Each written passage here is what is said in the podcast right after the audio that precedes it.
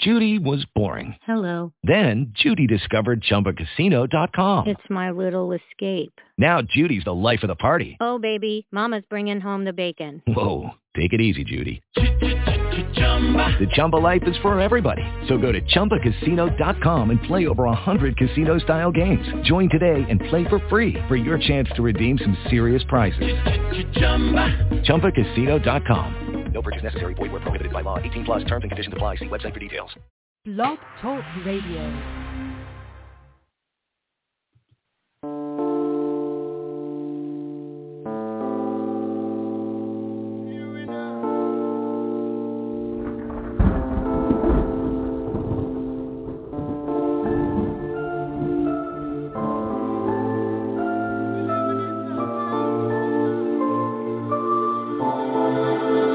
Like forever we've been tearing up.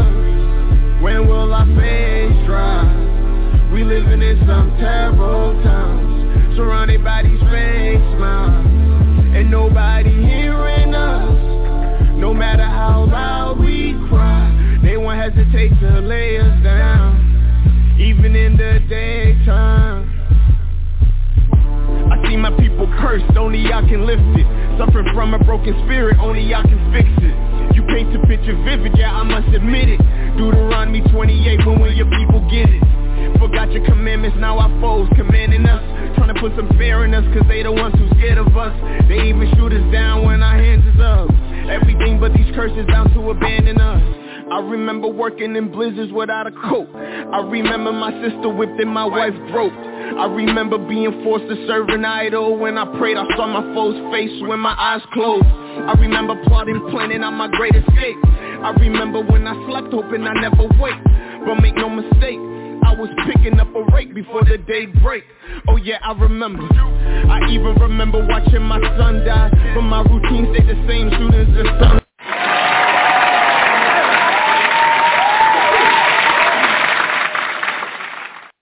You're now tuned in to Culture Freedom Radio right here on Talk Shoe dot com, where we keep it raw and uncut, and most definitely we are here to liberate the minds of the people.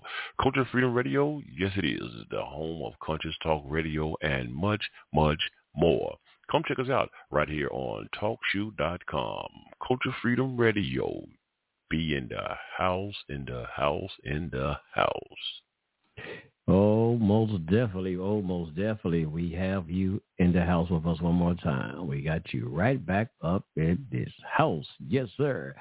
January the fourth, man, of two thousand twenty-four, y'all. Hey, we've made it. We've made it. We've made it. We've made it through, as they say, a new year. Oh, we made it through a new year. Oh, man, it's a blessing, y'all. I'm telling you, the blessing. Yes, sir, because in Justice, Brother Justice, we came on on what they call New Year's Eve, and we did our end of the year show and close out the end of two thousand twenty-three. Now, hey, man, it's a blessing. We made it through two thousand twenty-four, and we're going to we pray and hope that everything goes well through this year, and we're going to make it A uh, you know, th- through the best of our ability, to do our best to make it a dynamic year on this year. That's not a resolution, y'all. I mean, I don't make New Year's resolution. I don't do that. But we just trying to say we're trying to put that positivity out in the airways and out there. Hey, we thank y'all one more time for tuning in right here to Culture Freedom Radio Network. You're almost definitely in this house. Tonight's show is all uh, will be hosted by, y'all know, your brother. That is myself, brother. Well, I can't even gonna start with myself. That's not proper. But we got Brother Justice in the house tonight. We're hosted by Brother Justice in the house tonight. Yes, sir, Brother Justice. And now my turn, Brother Mori Arya Israel. Yes, sir. Also known to you as Brother Sunray Nine. Same person, same person. Yes, sir. And we got a great show lined up for you tonight, a great topic lined up for you tonight. Has black leaders became a disappointment to the black communities? Uh-oh. Yes, indeed. Yeah, that's what we asked, y'all. That's what we asked. I, I didn't put the period, a question mark in there. I will do that.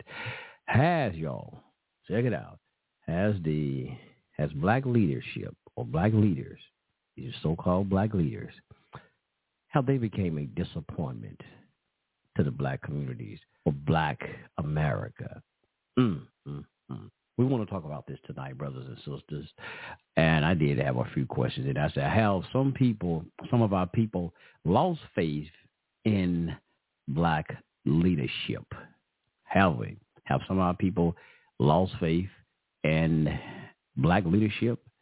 Do it seem like some black leaders are working to improve their lives instead of uh, and help improving and bettering the lives of the black community or some of their politicians and things, their constituents, who they claim to represent?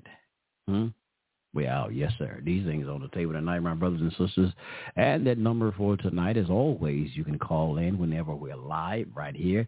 Uh, you can call in at three four no, excuse me, y'all, three one nine five two seven six zero six eight. One more time, that call in number is three one nine five two seven six zero six eight. And we want to have that discussion with y'all tonight. Yes, sir, right here on Culture Freedom Radio Network. And just one more thing, well, two things. Uh, y'all can also f- uh, follow us right there on, you know, different social media outlets such as, well, it's X now. We're formerly known as Twitter. You can also find us right there, Culture Freedom Radio Network, and also on the gram, and uh, Instagram. Uh, yes, sir, find us right there again at Culture Freedom Radio Network on Instagram. So yes, sir, brothers and sisters.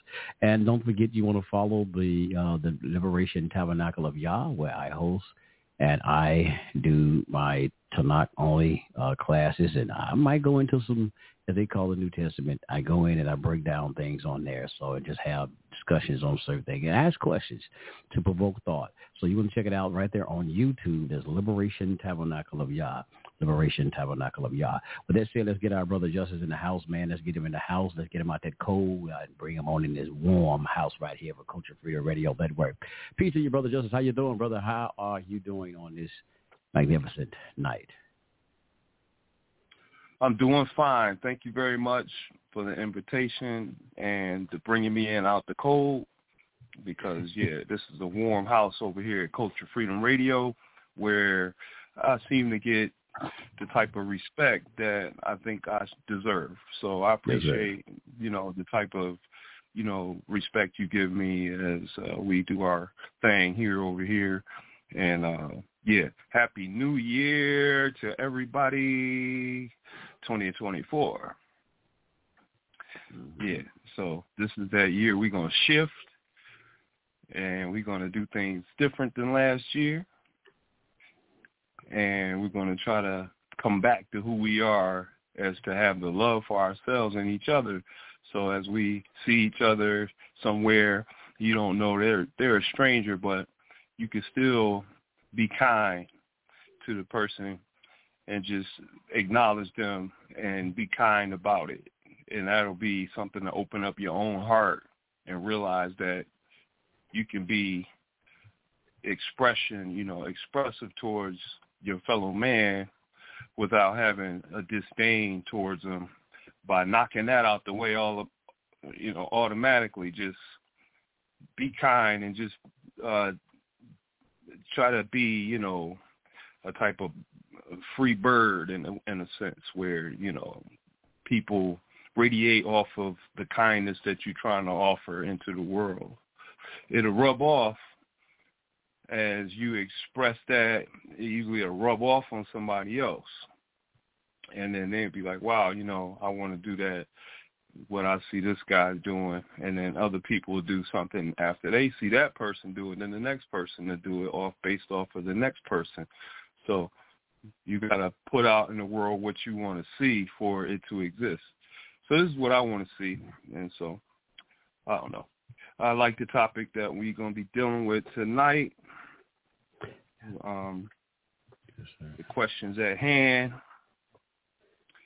and the state of our situation as we face black leadership that sometimes seem to let us down, or we may be losing faith in. So I like the first question you posed. You know, have black leaders become a disappointment in black America? Now, that's mm-hmm. just the first question. And so uh, it, it, you know, based on the way I voted the last time, that would show me, at least in my own mindset of how I voted, which would say that I voted that I was disappointed with the leadership that we have in our city, on the city council and the city council members that make up the majority of Democrats, and then there's about three Republicans. And so I came into the voting booth this time ready to clean house because I was disappointed for months and months because of things that hadn't gotten done, or people did things that I was opposed to, or came up with new bills and stuff they were passing every week that it was just like we just taxing the hell out of our own city. We taxing our own people. We put more tax on top of tax, and we the poorest black city. That's, you know, we get a title like that too. Poorest rich, poorest uh, black city, you know. And, and so we pay the most for everything here, and they just keep voting for us to do it. You go to the grocery store, everything is super high. You go to the grocery store out in the suburbs, that the tax ain't there, and then the prices are cheaper. Mm. Same thing when you go get some gas. You go in the neighborhood, it's real high. It's like they charge what they want. You go out a little bit out the suburbs, it's much cheaper. You're like, wow, this is like, okay, this is at least, you know, reasonable enough, but it seems like we got to pay the most. And these people here have taken these seats a long time ago. Before it was white people on the city council, I mean, before there was black people even on the city council, people were saying like, okay, if we get on city council and then we can make changes and create things and it'll be better if black people was to get on there and everything. So mm-hmm. Next thing you know, years go by, the majority of the city council and the mayor and everything is black. And then we still suffering all kinds of things, and they still want to tax us more and take away stuff and not do things that make sense. So if anybody's paying attention, or if you've been voting for any period of time, then you would feel probably how I feel, which is disappointed with the black leadership in my city, at least, because, like I said, I came in there to clean house. I voted on the other side of the line this time when I never voted that way before, just to clean house, which didn't make me win or anything, but it was still sending a message because this is a democratic city. And they vote for you because you are black or because you're a Democrat. So it's either one or the other. It's not like it's an even playing field when it comes to bipartisanship. It's majority Democrats. Mm. So when I went in and voted, I voted um, for these same people. The last time I voted for, I voted for all of these same people. This time I voted for the different people I could find. Anybody, anybody, I didn't care if they was Republican or Democrat, Independent. I was trying to clean house because I was disappointed in these people I put in office a few times before this. And so I'm like, okay, I, I want to see some change. I want different faces, new people come in place, and just whatever it is. I don't care about color. I'm just going to see if we can do something different, if we can get some different people to do, you know, think about different marginal lines that don't get looked at when you're only looking at it from a Democratic point of view. So we had the race here, and it boiled down to this Asian Republican guy and a black female lady who's a Democrat. Okay, she was on city council. She resigned from city council to run for mayor. The guy, David O, he was on city council. He resigned as a Republican to run for mayor. Hmm. And David O, the Republican, he had a lot of good ideas. He had a lot of things he was going to try to get done as far as the opioid crisis that we have here under Kensington, where there's an open air opioid crisis where there's drug dealers with needles just passing them out, or they buying them off of them, and they just sticking their arms and legs and necks and anywhere these people could find a vein, they put that needle in their body and they get high off of this fentanyl or this heroin and all this. And it's just, it's just, it's outrageous up under that L, and, and all in Kensington, all around on, on the streets and under these bridges. And they got tents everywhere set up, all from away from where they used to allow them to just camp out up underneath the bridge. And then they cleared that out, and uh, so the people went to the neighborhoods and wherever they can go somewhere and put tents up. They found a whole, whole little area where it's about twenty or thirty tents lined up across uh, going down this one street where there's no homes at. It's like an old uh, abandoned warehouse in front of it, and on the other side of it is where there's some stretch of street where they've set up tents there, and they've even written the people who are living over there in the tents, and most of them are most of them are addicts, if not all of them. They've wrote uh, written some signs, and they kind of have their little area cleaned up. It's not even terrible in a sense where in other areas you will see just trash and needles and garbage. And, and, you know, just everything, all kinds of just degrading stuff all over the street. Well, these people, they have a little community for themselves, maybe twenty or thirty people, and they got these tents, and they just kind of keep it clean over there, and they just do what they do, and they all come back to their little tents, and they just kind of look after each other over there. That's what I noticed. And so this other candidate, the mayor, who who beat this Republican guy and had her inauguration the other day, her her way of doing things seems to be she's going to give everybody else the task to do, and she's just going to sit back and just watch everybody go to work. That's the way it looked to me. She's not really claiming she's going to do anything. She's illustrating out or giving out different positions of people to go do different things, little task force here and there and different stuff. But to me, I still can't see a big vision of what she's going to really try to do. Meanwhile, the first person I voted for in the primary, he was a white dude who happened to be a, a, a billionaire, or he was rich, whatever. And he had all kinds of even better ideas than the Republican dude, David O, and Sherelle Parker, for sure, about how he was going to try to improve upon the city. And I voted for him in the primary because he had the best commercials.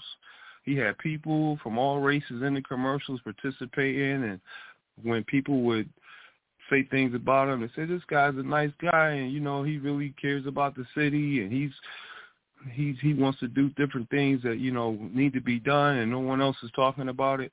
And the the um one time after he was saying other things about what he was saying that he wanted to do, and he said he wants to repair all these uh, streets that are all beat up and got holes and potholes and just bumpy and lumpy everywhere. He he had a commercial where he came on and he was riding in a car, and they had the car shaking, and he was dodging potholes in the street.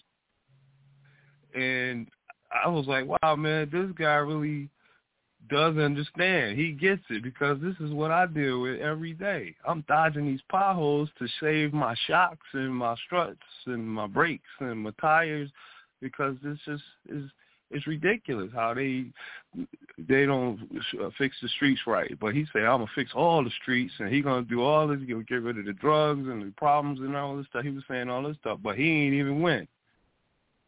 They voted for this lady, right, in the primary. They they voted for the lady, but they were voting for different people. It was a white lady, too, who got a pretty good, decent amount of votes. It was an Asian lady who got some good votes, too.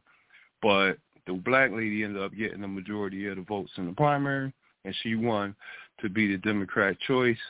And then the Republican fella faced her in November and because this is a democratic city, people didn't vote because, okay, she said she gonna do this or that. She didn't say what she was gonna do. But the dude, he was saying, well, he was going to do this. He was going to straighten this out. He was going to do this. He was going to help these people. He was going to help everybody. And nobody even cared. But you know what? The Asian fella ran defeated. He didn't run trying to win. He ran like he already lost. He didn't even put out no campaign. He didn't even go around trying to win or trying to get votes. He didn't even think he was going. He didn't even think he had a chance, but he really did if he would have tried. He didn't even try. That's why he ain't win. He could have won in this city with these bonehead people who always pick the same person. All he had to do was appeal to them the right way, and he could have got their vote, but he ain't even really try. And I voted for him just because I wasn't going to vote for her. I'm like, I'll vote for him before I vote for her, and I voted for him. But, they, you know, like I said, these people here, she ain't even say she, she ain't even say she's going to do anything. Except for when, after she got in, she said, oh, well, we're going to do some kind of form of stop and frisk. This is where everybody's like, what? Why didn't you say that in the first place? We probably never would have voted for you. But now you're talking stop and frisk already. The last mayor who happened to be white, he ran to end stop and frisk that the black mayor put in before he got there. And he said, I'm going to stop the stop and frisk. And he kind of stopped it or whatever. Nobody said much about it later, except for maybe a couple times. They're like, you know, they're still doing that, but, you know, it, it didn't get out of control or whatever. So she come in talking about, oh, we're going to do this stop and frisk type thing. And people throwing up a red flag already, like, hey, hold on. Flag on the play. fifteen-yard penalty. Like, what is you talking about? You can't come in here talking about a stop. They already said that's unconstitutional. They already said when they stopped the first people, they wasn't finding nothing like that. You got to figure out a different way. So she's trying to listen to different people and everything. She, I don't even know if she thinks for herself. But it seems like she just runs on emotion, and every time I've ever heard her speak, it's just been emotions. It's just been emotional. It hasn't been any concrete plan about what she's going to definitely do. Or I mean, she put out this thing, her what she her plan, her first hundred days in office plan the other day or something, right? But I still, I got to look that over. And, and, and so you know, like. To me, I, I, I'm real skeptical of this lady because I she I never got no kind of vibe. I was I voted for a, a white dude. I voted for an Asian dude. I wasn't trying to vote for this lady because she was black. I was trying to find out what she what she was going to do, and I never heard her say what she was going to do. I was like, I can't vote for her. She ain't said nothing to me. Or these other guys have resonated with me some kind of way, so why she can't resonate with me some kind of way? And first thing I did, I called this radio show. I said, this lady right here, uh, she's not saying anything. I said, she's going to be a failure. She's going to be a disaster. They were like, oh, you calling the wrong show. Mm-mm. Yeah. I was like, all right, fine. They got rid of me real quick. Yeah. So, yeah, right. So then you got... Uh, have some people lost faith in black leadership. Now, based on what's been happening with the migrants and these people entering in the country all heavily in the last year, all these hundreds of thousands of people that have been coming from over the border over here, and then the uh governor down there in Texas keeps sending them to New York or Chicago. He sent some to Trenton yesterday, Trenton, New Jersey, that is, and Trenton, New Jersey rejected them and put them on the train straight to New York City. Damn. They said, look, we don't have no room for no kind of people like this up here in Trenton. We don't have no funds set aside. We don't have no housing. We don't have nothing. They put their behinds right on the train to New York City and let that Eric Adams deal with it. Okay, yeah, they wasn't sucks. playing with that one right there. You ain't bringing them to no New Jersey. You could bring them to New York all day. New Jersey ain't playing. They ain't even brought nothing to Philly that I could find. Like, this supposed to be a sanctuary city. Now, I haven't seen any, not anything that set off an alarm here to me that there's something out of place. Like I say, so. I don't see the migrants here, okay? But if I call my cousin in New York City, he tells me all the time about what's going on. It's just ridiculous. They got these migrants living in some fancy hotels downtown.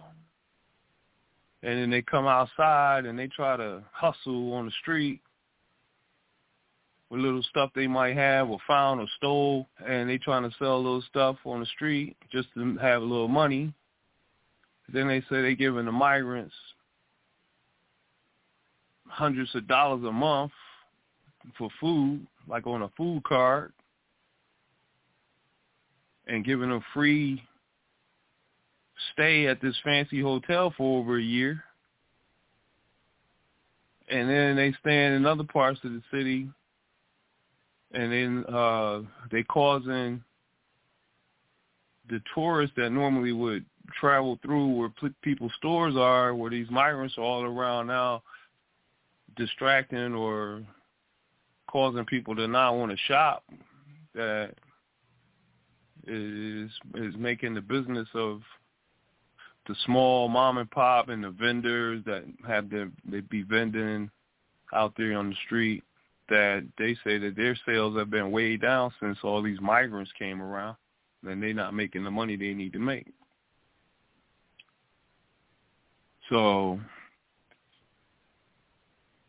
the thing in Chicago is off the hook because they are accepting the migrants, and they've accepted up to thirty thousand of them. And they're saying that that they are the sanctuary city, that they have to look out for migrants, and they set aside, well, the mayor there, he's he just said, uh, this mayor, Brandon Johnson, he was just talking earlier, and he said how he set aside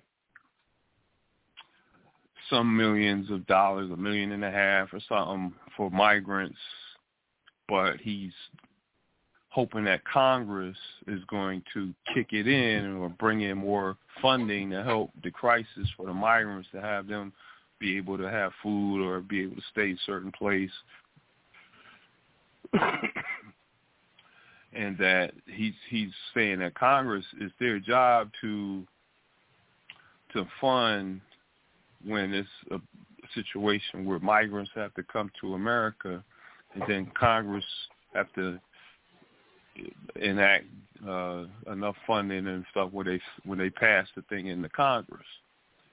He said, because they did that for Ukraine.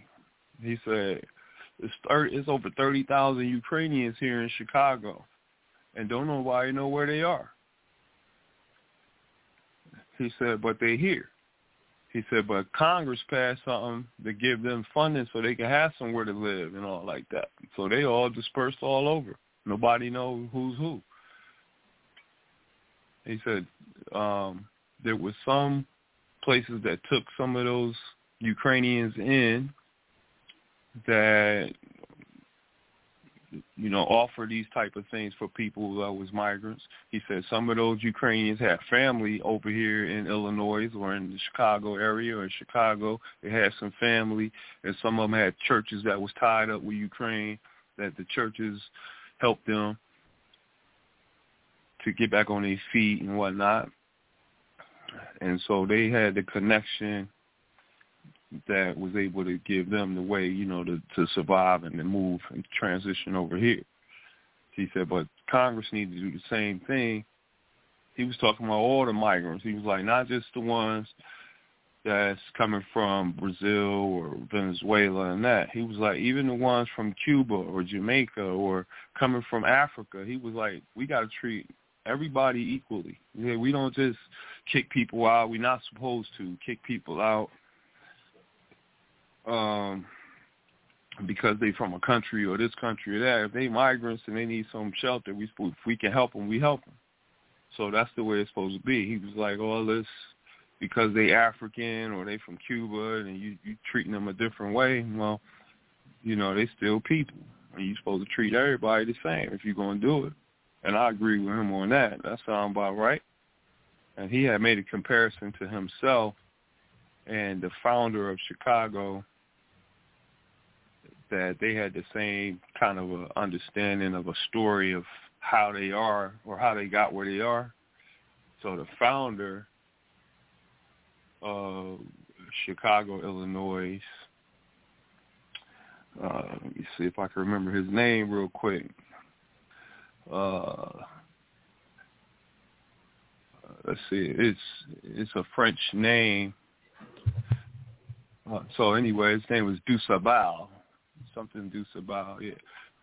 And so his story is that he was a Haitian dude who was the founder of Chicago, and he came to Chicago and he married a native Potawatomi, uh, a Native American woman, and then so they had their union like that, and that's where it kind of started. So this mayor here, he's saying the same kind of thing. He said, well, I'm like the dude, you know, du Sable, and that uh, he's the black dude, and uh, he's like Haitian too. And that his wife is like this native black American Indian woman, uh, just like he, what he had. So he's like a black family. We got black kids, you know.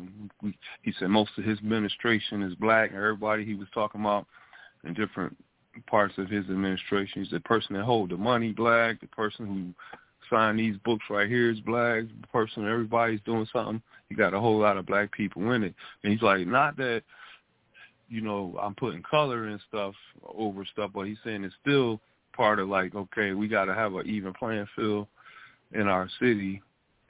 So like we should reflect like our population numbers, you know, in the administration. So he's saying, so he's trying to even it up like that. And so he's probably, see, I, I like how he talked. And so it seemed like. Talking about Brandon Johnson? The, the man. Yeah, Brandon Johnson. I mean, like, uh, the thing about it is he he damned if he do, he damned if he don't. So he sound real – he sound like he have a lot of love for black people, but he still yeah. – I mean, you know, you, you. I mean, if you – I just listened to him for like an hour and a half. He was on the station just uh, right after we came on, so I was listening to him. And then some of the people was calling in and was saying, you know, he he'll say this, but he don't he he don't do everything he say. So yeah, he, he won't. In certain issues, he won't even really acknowledge. He won't touch. So he kind of he kind of bull minded. You know, he he stuck on one thing. Yeah, he, but I, I kind of like shit. You know, I kind of like him and I kind of don't. So I don't know. I'm in the middle yeah. still. He's a George Soros puppet. he's just, he's he's one of them. I'm glad you mentioned him because that's what I was going to say. And, and you know what? And that's where I kind of go into to, oh, my thing. Okay, because we here in Memphis, they just elected another black mayor here in this in this city. Um, shit, I forget his name now.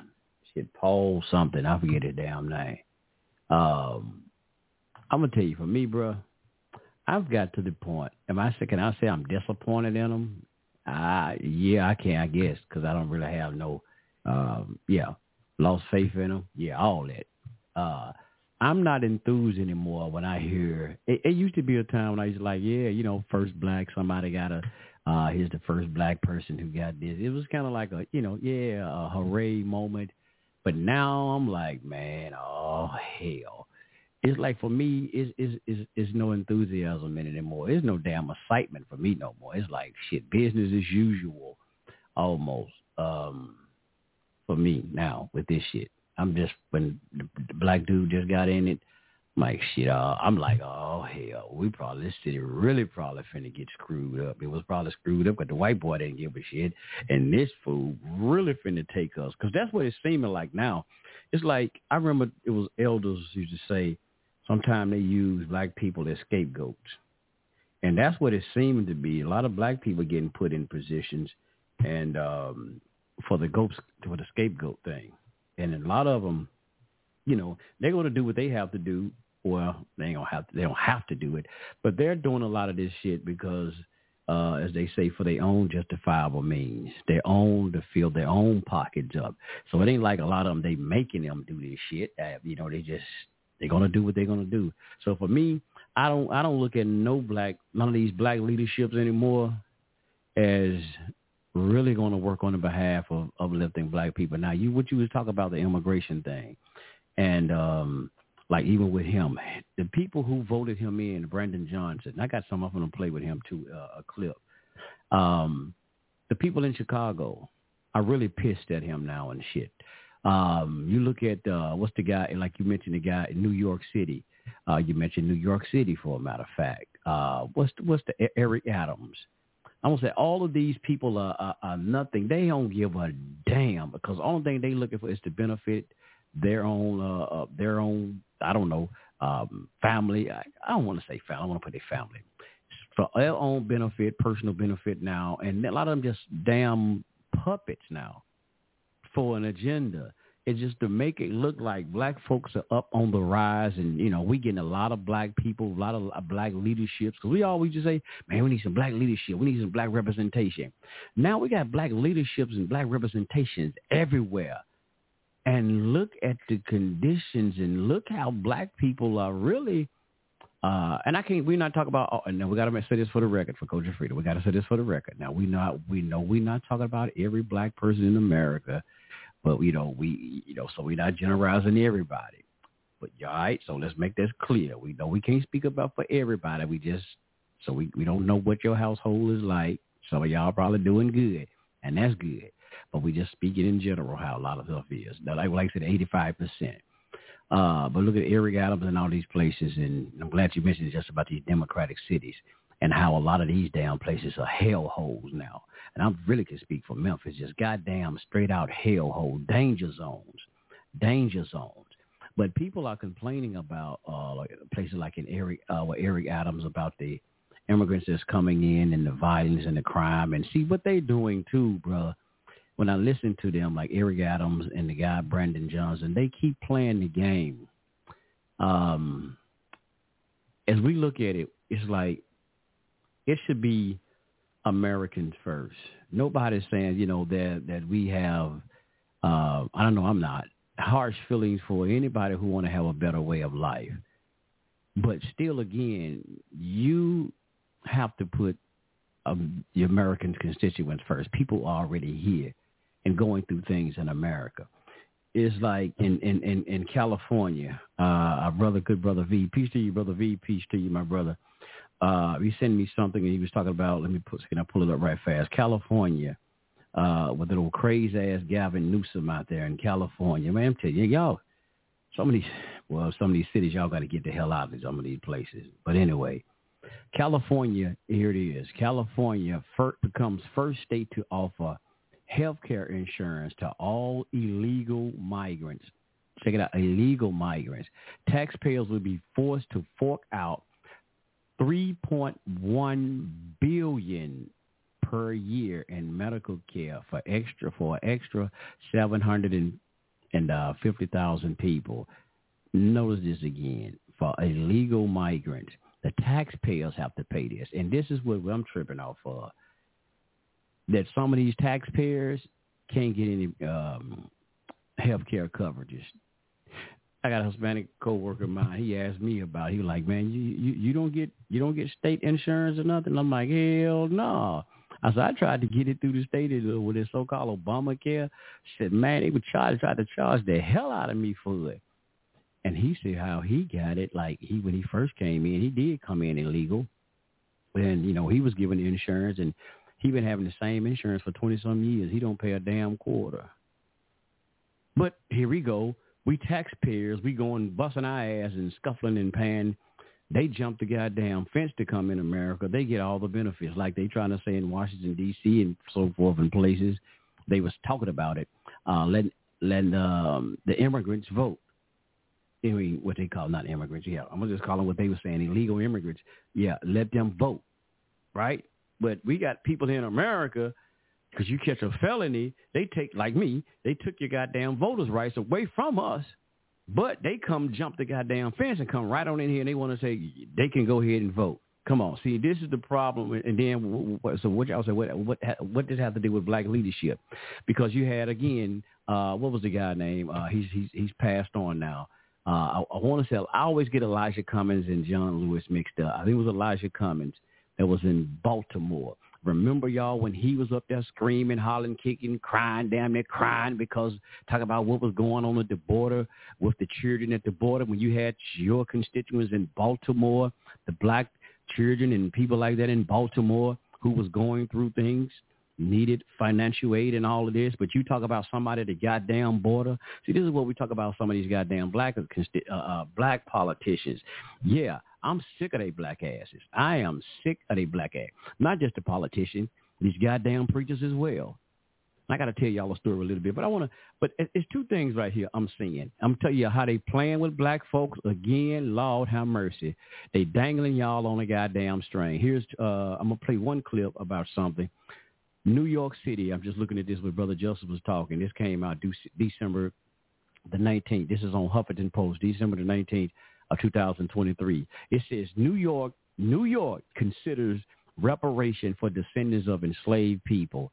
Playing that bullshit again on y'all. Excuse my language again. And notice what they only saying. They saying, again, uh, the governor uh, only signed a bill that's creating a commission that will study, that will study just how much the state of New York benefit from uh, slavery. That's all, y'all. That's all they're doing. It's not, it's not, it's like, well, they're considering reparation, and people were hearing, oh, goddamn, we finna get us some check, y'all. We finna get us some reparations around here. It's only a commission, like they said, to see how much that the state of New York benefited from slavery. And it says to come up with uh, recommendations of what reparations will look like. See, they keep on playing black people on a fucking string with this reparation bullshit. And number one, they keep getting your vote. Come up with a commission. You already know what the hell, how, what slavery did and all of that. So what do you, just just cut the goddamn check. But I want to play this one right here. Since we said that, here's something with Brandon Johnson. Brandon Johnson said about reparation. Check this out. Chicago Mayor Brandon Johnson pushing for rep- reparations in his city. He claims that's going to bring down crime. Listen to this. I've added a, a half a million dollars for restoration and reparations to address, again, the cycle of violence, w- which looks like school closings, closing of mental health facilities, of which I've invested in now. So, Leo, the question begs, how would reparations help violence and crime? Uh, I just want to be very clear. It will not. I used to be a history teacher. Last time I checked, Chicago was never a, a slave city. I would be the first lawyer in Chicago to file a lawsuit. It is illegal. It is racist. It violates the fourteenth Amendment. It violates equal protection. This is nothing more than, again, pandering to black citizens when there is no correlation between reparations, slavery in Chicago, and violence. It's the reason why there's violence, because there's progressive Democratic mayors, progressive prosecutors who are George Soros back. This is insulting to the intelligence of the American voters, and it's insulting and condescending to black Americans. It is insulting, and you know what, Leo? I, I, how is it that these particular politicians get voted in all the time? Is that the best he's got, to come up with a plan to combat the rampant crime in his city? Just pay money? I mean, to me, it's a, it's just it, ludicrous. It's ludicrous. And you know why, Ashley? Because they get protection, protection coverage from the mainstream media. If it uh, wasn't for Fox News bringing this up, ninety-five percent yeah. of the media protects Democratic politicians, and that's why they get away with it. Shameful. Do you think Do you think these kind of things are going to make a difference in the election next year? We talk about the border. We talk about crime, how the administration is failing us on the border, how these blue-run cities are allowing uh, crime to run rampant. Does this eventually, you know, have an impact at the, uh, at the election next year? Yes, if, if they allow President Trump to run for office, yes, because right now the election yeah. was held today. Those cities. All right, I wanted to stop it there because I just wanted to show that that they was talking about how he's talking about reparations curve the violence, the crime, and the violence. This dude have lost his goddamn mind, y'all. I'm I'm just, I'm just sorry, y'all. I gotta just see it flat foot. This dude. He know what he's saying. He have lost his goddamn mind, just like the rest of them, playing with the emotions of the people again. Uh, I'm trying to find something to see here. Okay, here's an. I want to play this now because with that one, some of the residents, some of these black constituents from Chicago. Let me see. Wait a minute. Let me get this commercial out of the way. These people have been, like I said, like I said, just pandering people, playing the black people again with slavery and all that bullshit. That's what I'm saying, man. And and, and, and y'all, and these black politicians are doing this ignorant shit because they know they don't have a goddamn, they don't want to address the real problems, the, the the mentality and things that we have to change with these people. All this other bullshit, you getting these fools money, what they gonna do? Buy clothes, rims, and all this other ignorant shit. Come on, bro. Come on, y'all. This this shit ain't gonna cut it. Let's deal with the mentality of the people. That's what the problem is. And we'll get into that in a minute, but check this out. Side homeowners are angry. They believe the city has overextended itself and should be putting the tens of millions of dollars earmarked for migrants into Chicago's most vulnerable neighborhoods. But the South Side has been under-resourced, underfunded for years, for decades. We have schools that need to be reopened. We have buildings that are abandoned that need to be business operated. The group says the city has abandoned its Invest Southwest initiative, a Lightfoot-era program that was dedicated to reversing decades of disinvestment on Chicago's South and West Sides, promising to align more than two point two billion dollars through public and private funding. We are taxpayers. We're property owners. Our money should go towards fixing our communities. The city has received more than fifteen thousand migrants since August twenty twenty-two. We have no more room. Y'all are embarrassing Chicago as a whole. According to analysis by the A B C seven data team, there are more than twenty active migrant shelters across the city, seven located on the South and West Sides. Whether it's one shelter or whether it's ten shelters, we're saying the facilities that are there for us, the money needs to be put into those facilities for us. In a statement from the mayor's office about the group's concerns and the status of Invest Southwest, a spokesperson says in part, quote, "We are committed to continued investment for all residents, but especially communities on the South and West Sides that have long experienced disinvestment. We are the city of Chicago, and our shoulders are big enough to support both new arrivals and those who have long called this city home." Yeah. Mayor Johnson, the black alderman, and West Sides oh, that have long experienced disinvestment. We are the city of Chicago, and our shoulders are big enough to support both new arrivals and those who have long called this city home. Mayor Johnson, the black aldermen, the black alderwomen in this city, you will stand for the black citizens of Chicago. So now the city says Mayor that, Johnson it sounds knows- like the black folks in Chicago are sick of them black ass leaders up there. I don't blame them. They seem like they sick of their black ass too. Cause see how they play the game. Well, this is just Chicago. We are we are able to you know support the new people coming in anyway. Now you can't be trying to support because you would have already been having this problem that the black people talk about the schools and all of this stuff. You would have been all you would have already had this. And I remember another video. Um, A long time ago, I was watching this, this some stuff, and they were saying they closed down. It was a school, I think, on the South Side or somewhere. They closed it down, but then they opened it up for the migrants. And they was like, wait a minute, hold up. When we asked y'all to allocate allocate money for this school, y'all talking about y'all didn't have none. All of a sudden now y'all got all these billions and trillions of dollars for these migrants. See, when black folks need some, ain't nobody got no money. But then here somebody else can come up out of the blue. Oh, all of a sudden they don't found trillions and millions of dollars and shit. Come on now. And and, and, and a lot of these, and then that's why I said I'm not enthused. I'm not excited. I don't give a flying flip when they tell me a black person just got elected to an office, and I'm like, oh shit, here we go with this bull. That's all I'm, excuse my language, y'all. That's what I'm saying. I'm sick of it. I'm sick of these black ass folks with this bull crap, because they only going to get in there and do what? Disenfranchise other black people. They don't give a damn. We seeing this whole thing with the, um, what's my sister's name, Taraji P. Henson right now, and how she's frustrated with Hollywood and all this, and basically with Oprah, because she's saying, oh, Oprah black ass won't even speak up, that she know that like them, they're getting underpaid, and Oprah black ass won't say nothing because she's a goddamn gatekeeper for the one of them. But this, I'm telling you, yes, a lot of people were frustrated and sick and tired of these so-called black ass leaders. Like, like I said, so-called, I put that emphasis on that, so-called. And yes, and I do say a lot of people have, I'm just speaking, I don't know everybody out there, but I, I, I imagine a lot of people, like we can hear in Chicago, the frustration with them, um, have lost faith, lost faith in black leadership. Yeah. Go ahead, Brother Justice. All right. So the migrants end up coming over here, whether they get assisted from a bus and now planes, trains, whatever, right? Or they get their own opportunity and they jump over the fence.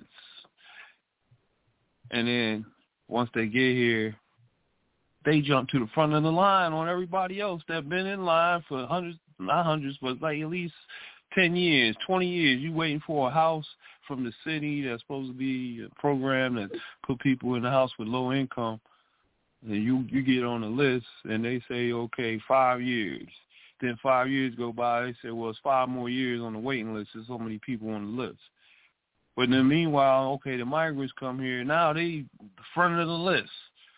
They get the first house available now, and they ain't even been on the waiting list but a second, and not, not even really on the waiting list. They just get over here, and now they jump the line. They getting everything. They getting money, food cards, and money, and clothes, shelter, and everything.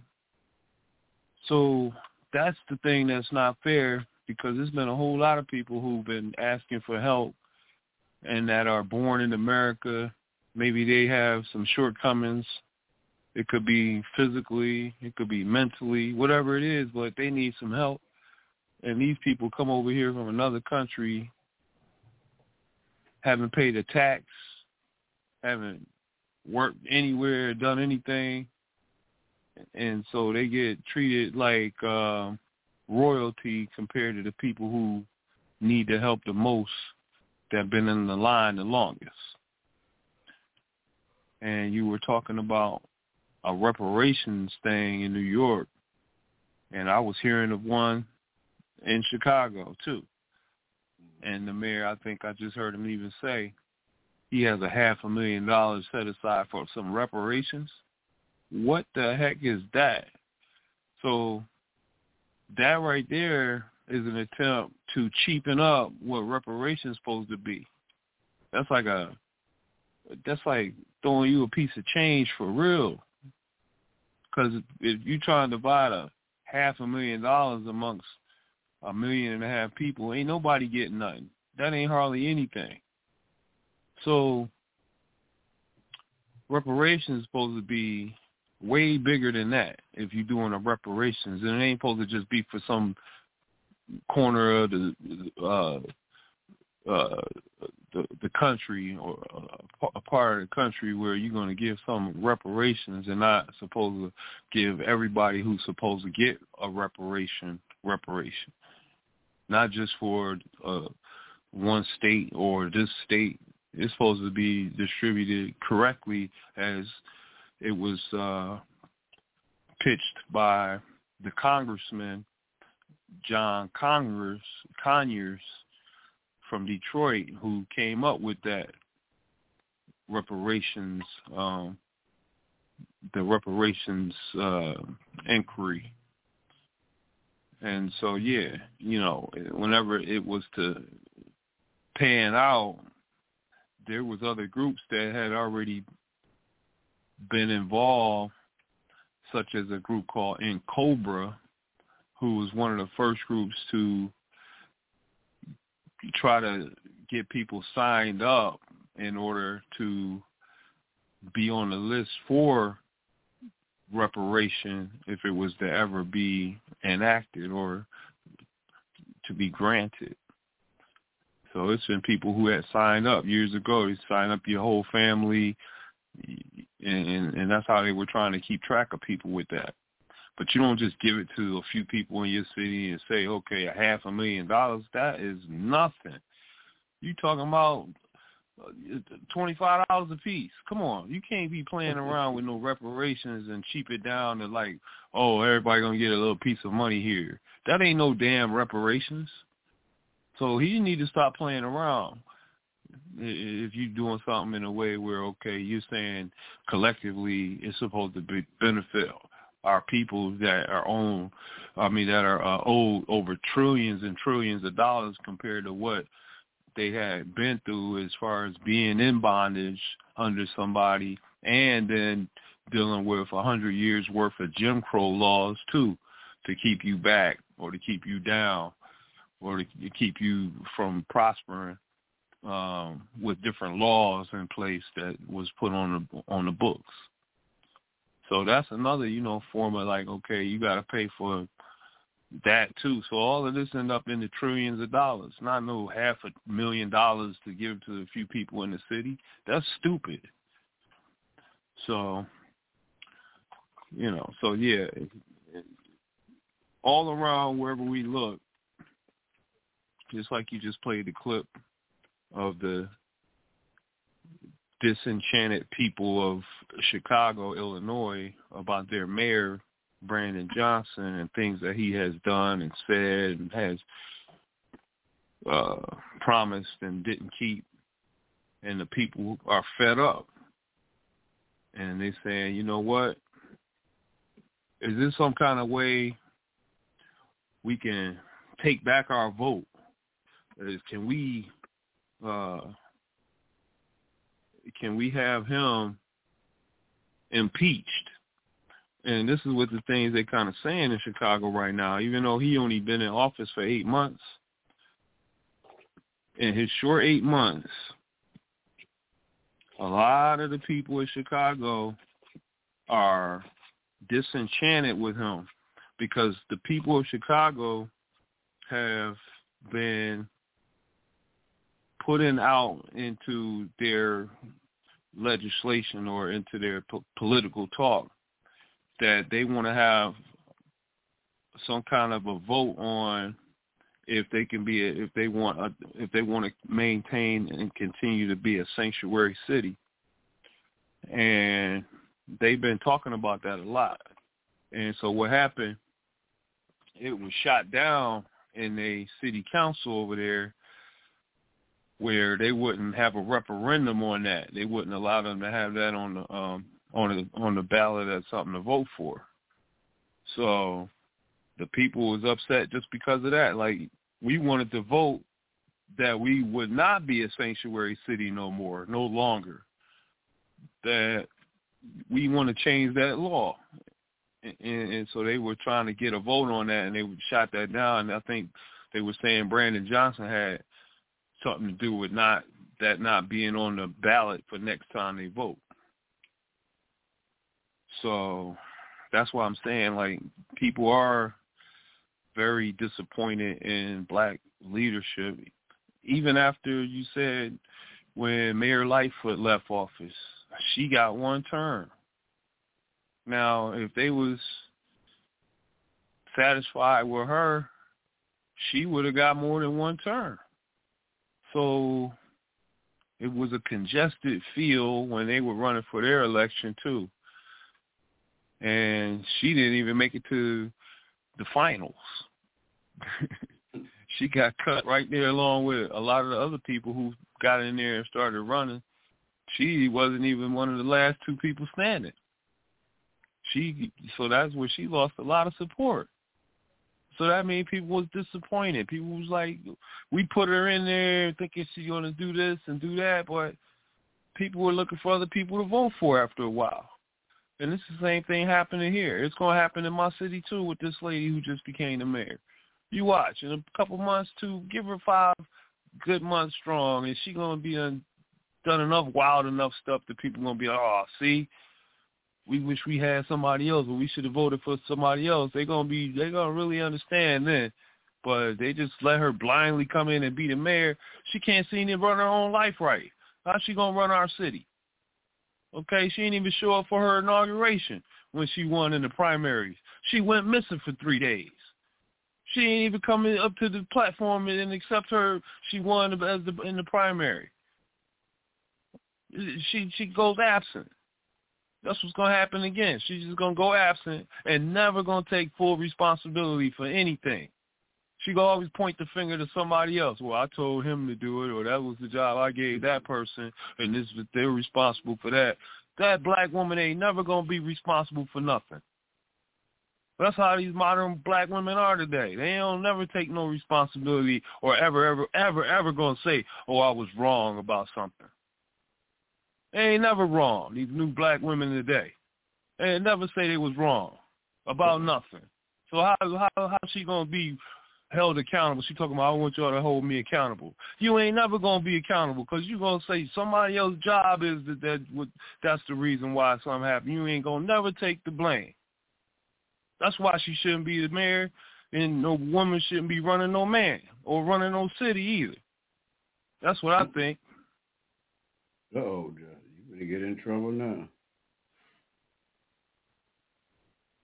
That's it for me right there, because I'm uh, pump my brakes.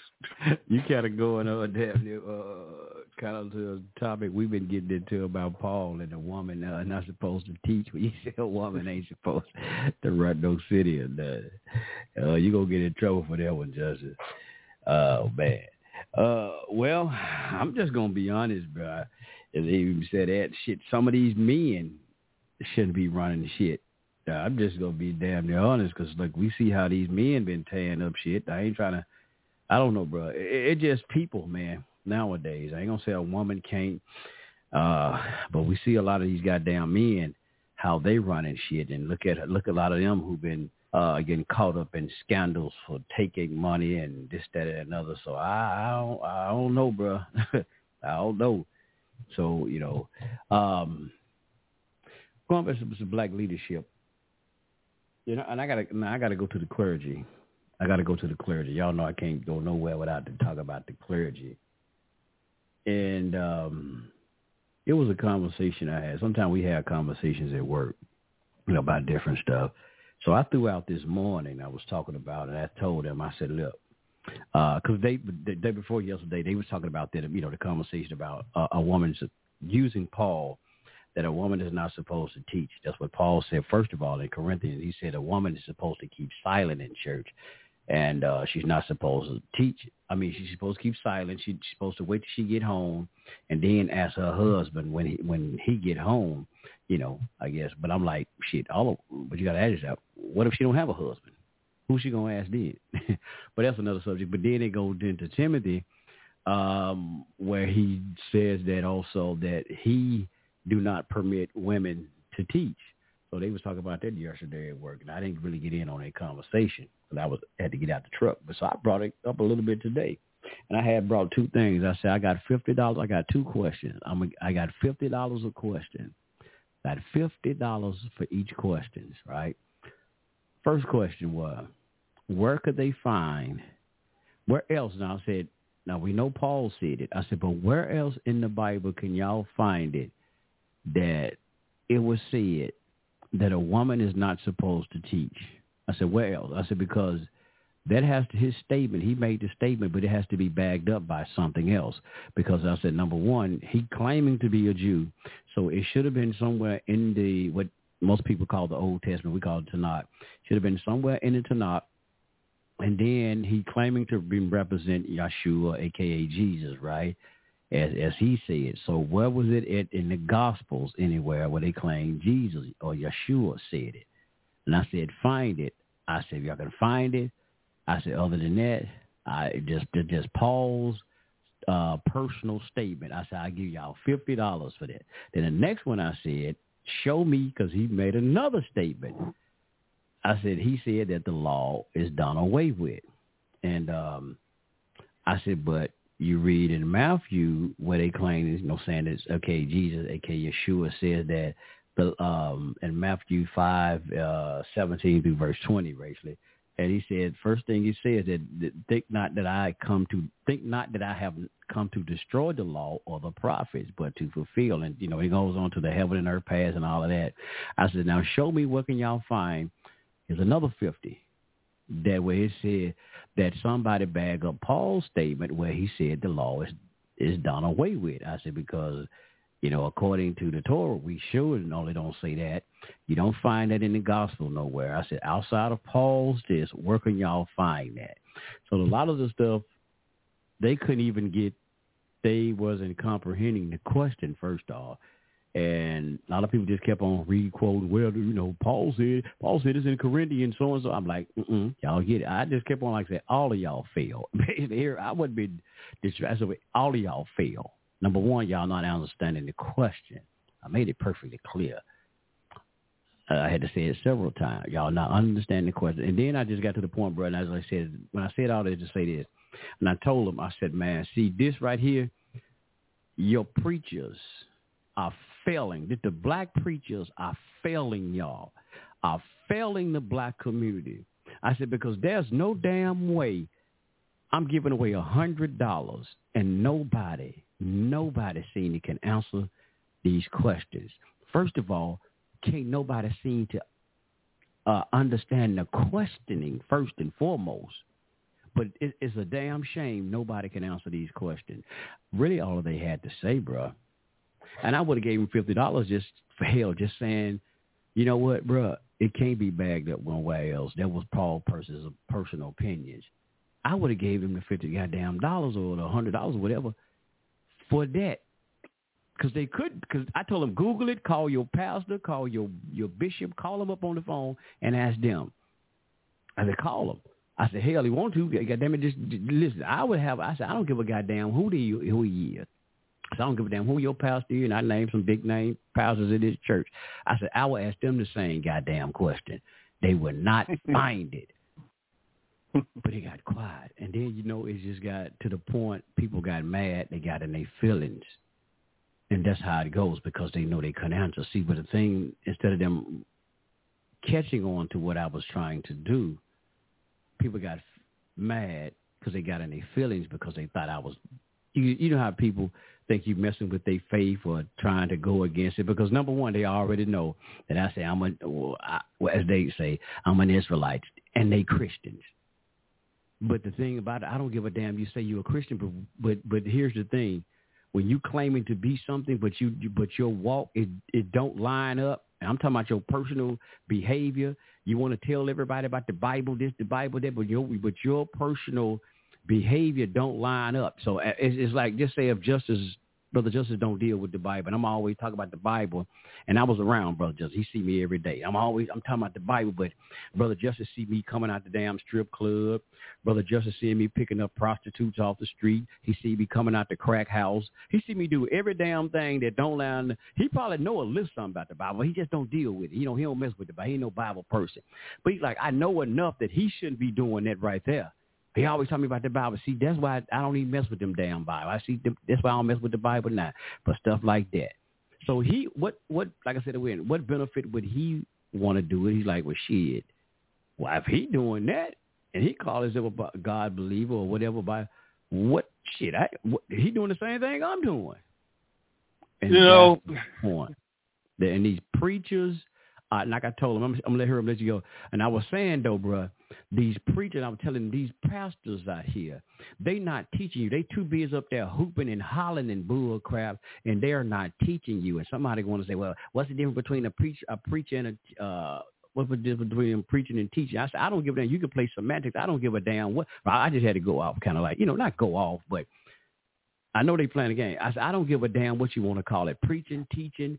I said, they're not teaching you to get instructions, because it's a damn shame. Like I said again, everybody could nobody tell give me some kind of answer. Then nobody get the hundred damn dollars this morning. If it was another brother later, I ended up giving him fifty dollars because of another statement. Because, you know, they were saying that uh, people talk about how they don't get into conversation because of people get all upset. And one of the brothers said it, like I always try to say something. They like, it's not people sometimes they get upset. It's passion. Some people speak with passion. It ain't like they upset. And like I told him, I said, bro, you know what? And I got on that spit my list, Bill. I said, bro, I appreciate that comment. I said, because you got it dead on the money.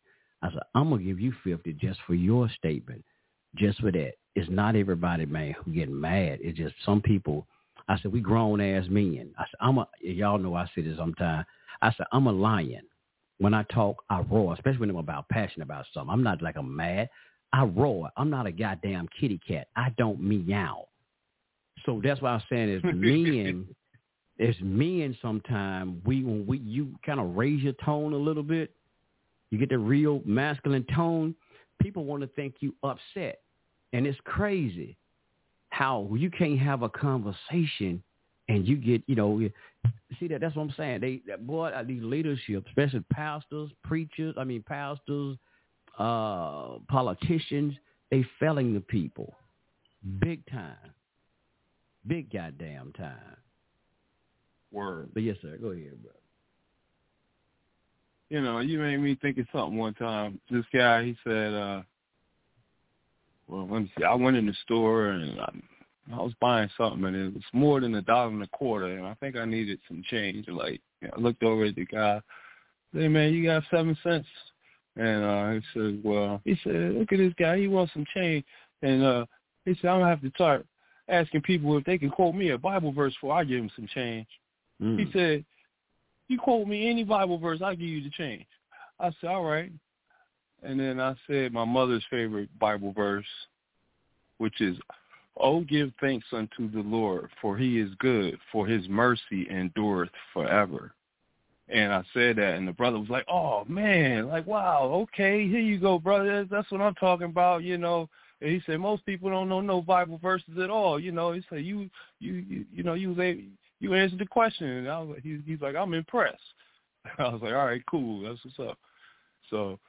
Uh, maybe sometimes, you know, sometimes if people don't know uh, anything about the Bible, or sometimes you could give them trivia, because this is trivia questions that these ladies propose on this particular late night gospel uh, talk show. It's a, it's a ministry, actually. It's called uh, The Midnight Cry. And they come on uh, over midnight up until like five in the morning, and they offer prayer, and then they have Bible trivia. This one particular evangelist sister, she comes on and she does Bible trivia, and people will call in. Once she puts out a question about something in the Bible, people will start calling in, and they answer. They want to answer these questions, and they tend to know the the Bible verse and, you know, exactly where it is. And they quote it or say it, and then she gives out uh, points. And at the end, she says, okay, Sister uh, Sister Katrina answered the most questions tonight, and so she gonna, she's the number one. And then Sister uh, Brother Patrick, he answered, uh, he came in second. He had five questions right. And then she just go down the list like that. And so, Uh, it's just different ways you can bring people into some kind of accord with the Bible by just say, okay, could you name any Bible verses, and I'll give you five dollars. And be like, okay, and they be trying to think. And then the next time they come, because they couldn't remember none or they don't know any, and then and then the next time you see them and you say, okay, I got five dollars or ten dollars for you if you can name a Bible verse. Or, you know, quote a Bible verse. And then by then, they want to make some money now. They want to, so now you're helping them learn by even giving them some incentive behind it. I wouldn't offer fifty dollars every time, but five or ten dollars is still a nice gesture of something mm-hmm. to get somebody involved in learning the Bible or learning different principles or, you know, how the, the morals and the teachings of the Bible, you know, is helpful for you in your life. Yeah, but see, I'm going to tell you the reason I, be, I said I was going to do fifty. I knew they wasn't going to be eight ounces. I knew it, but I wanted to give them some greater incentive if they would, even if they would just gave me an ounce and say, bro, you know what, bro, I can't find it. It is his opinion, because it started off when he said a woman is not supposed to teach. He said, I, first person, I um, do not uh, give, I, I do not let a woman, uh, no, he said, I suffer not a woman to teach. That's King James. I suffer not a woman to teach. But New uh, New Living Translation says, I do not permit a woman to teach. Note he said I, because he was having a conversation with Timothy. And that's what I was trying to Trying to, and I, like my, what I was trying to do were to get them to understand. It's like, said, what you're doing, you're reading literature. That's all. Like that's why you know. You, that's why I said most people don't understand the Bible, point blank, period. What they're reading, they're understand. They're reading literature, especially like when you get into those um, what they call a New Testament, what they ca- claim to be the New Testament. You know, like I said, that's a misnomer for us is um, t- Tanakh only or Yehudim, but. They're reading letters. They're reading something that's supposed to have been conversations. That's it. It's it's like it was never intended for those so-called letters to actually be put out to the public like we have it now. Those are like private letters or, or just letters that maybe someone was writing to, like Paul, for instance, to the, the congregation that he was congregating with.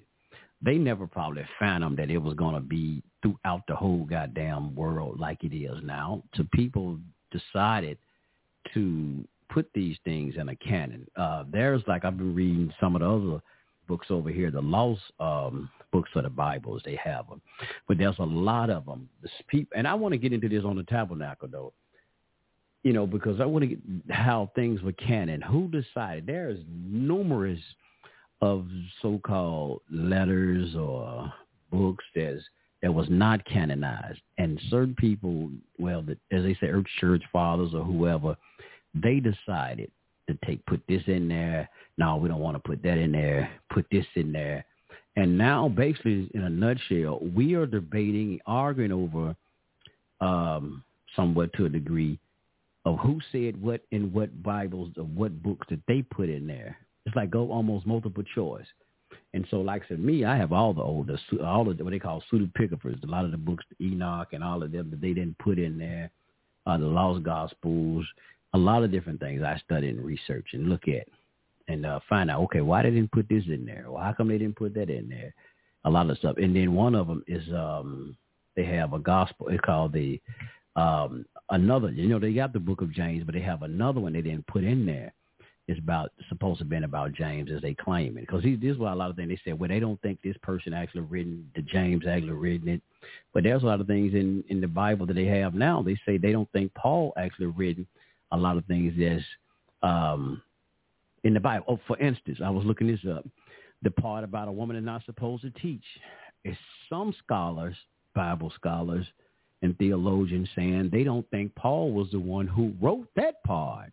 So it's a lot of things is, you know, when you really get into this studying. But in a nutshell, let's get, I'm going to get back on track, though. But so I just wanted to question them to make them think. And that's what I was trying to tell you. I'm just trying to get y'all to think about a lot of things that you have been told to spark your curiosity, make you be critical thinkers, and make you start reasoning, reasoning out things that you have been told. That's why I was asking those questions, like I did, like I said, to spark your interest into looking at things. That's why I threw out the fifty dollars. So I don't give a goddamn, y'all. Google search it, or uh, however you do, call your pastor, call or whoever. Find it, look at it, try to find it. And I was really just trying to get them to look at it, start thinking about it. So a lot of some brothers style like, you know what, so-and-so, so-and-so, we talk personally later on on the phone. It's like, man, you know what, that's you know it's a good idea. I ain't never, yeah, because how come Paul, you know, Paul do go against, I, heard, I I was thinking about some stuff like that before.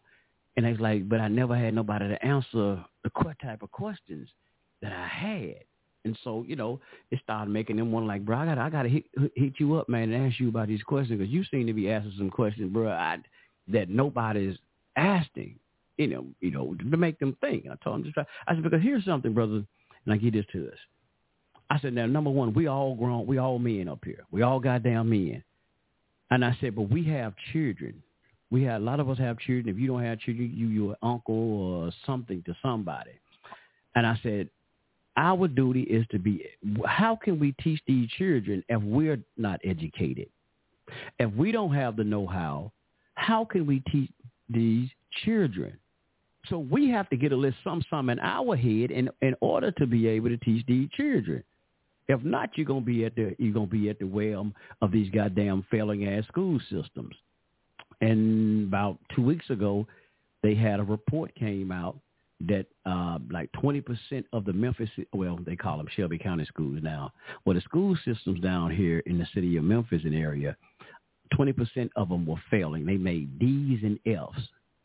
So if we as a people don't educate ourselves, especially like I said, I'm going to say us as so-called, so-called blacks, we don't educate ourselves and get the proper understanding and the education that we need for ourselves and be able to, to pass on this and start educating our children, we are doomed like a motherfucker, like Ralph on uh, uh, Friday the thirteenth.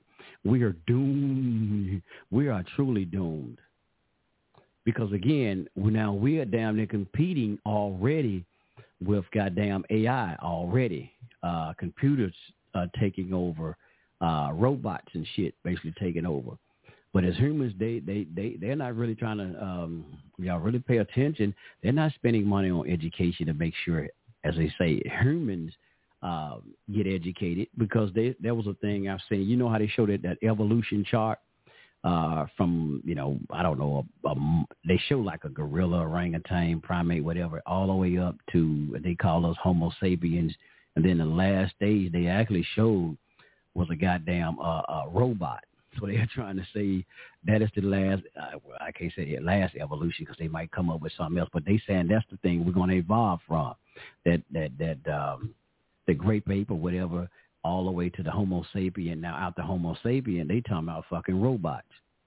So it's not that they gonna give a damn about spending money to educate you, because they we are already, as humans, we are programming, we are educating this artificial intelligence. Y'all might think this shit sound crazy, but y'all better go and listen to uh, Elon Musk and all of them, what they talk about, uh, transhumanism and, and, and things of this nature, trying to integrate us with computers and things of this nature.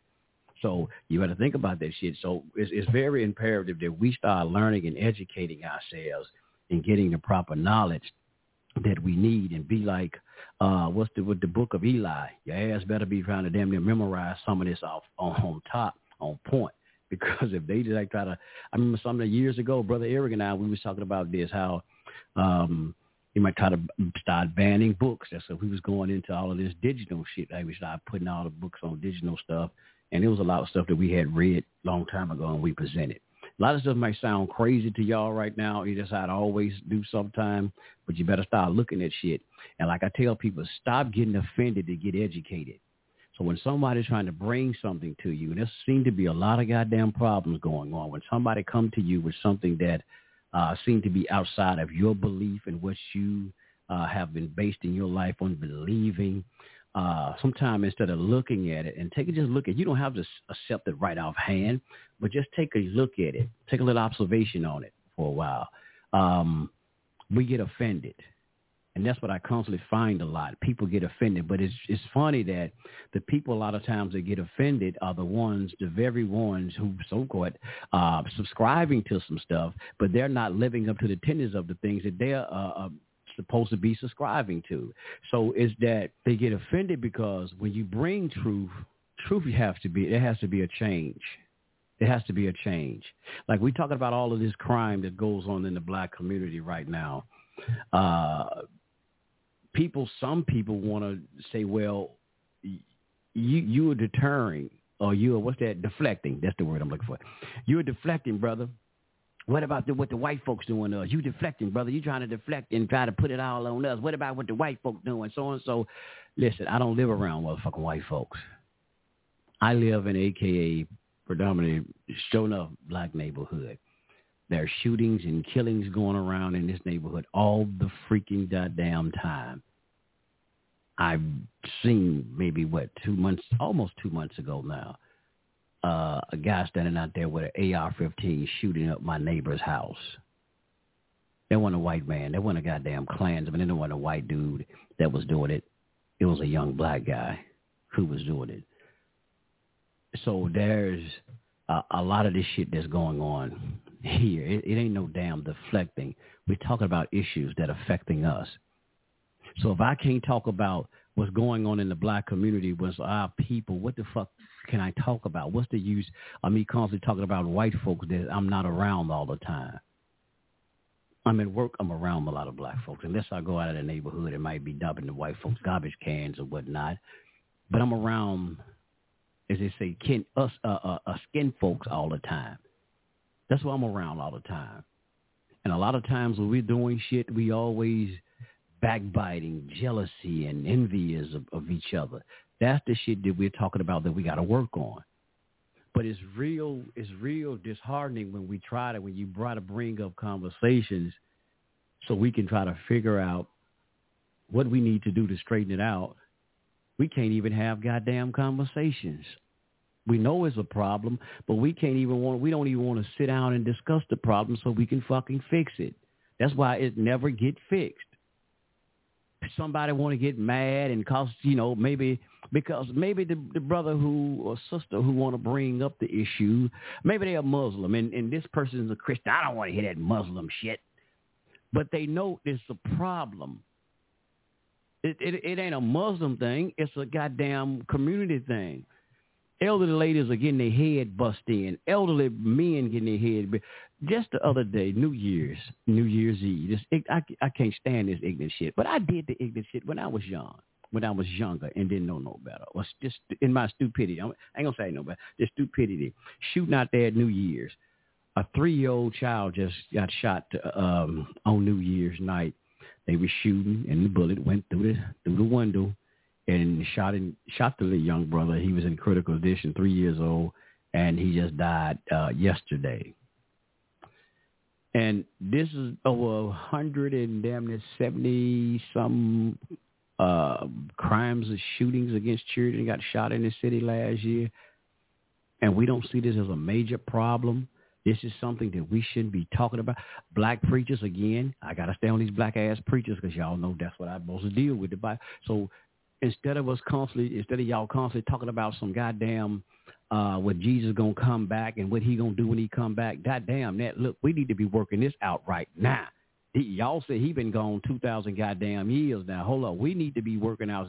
Listen, like, like I said this on last show, when y'all read y'all own gospels, what did it say? You can, you supposed to be able to do greater works than he.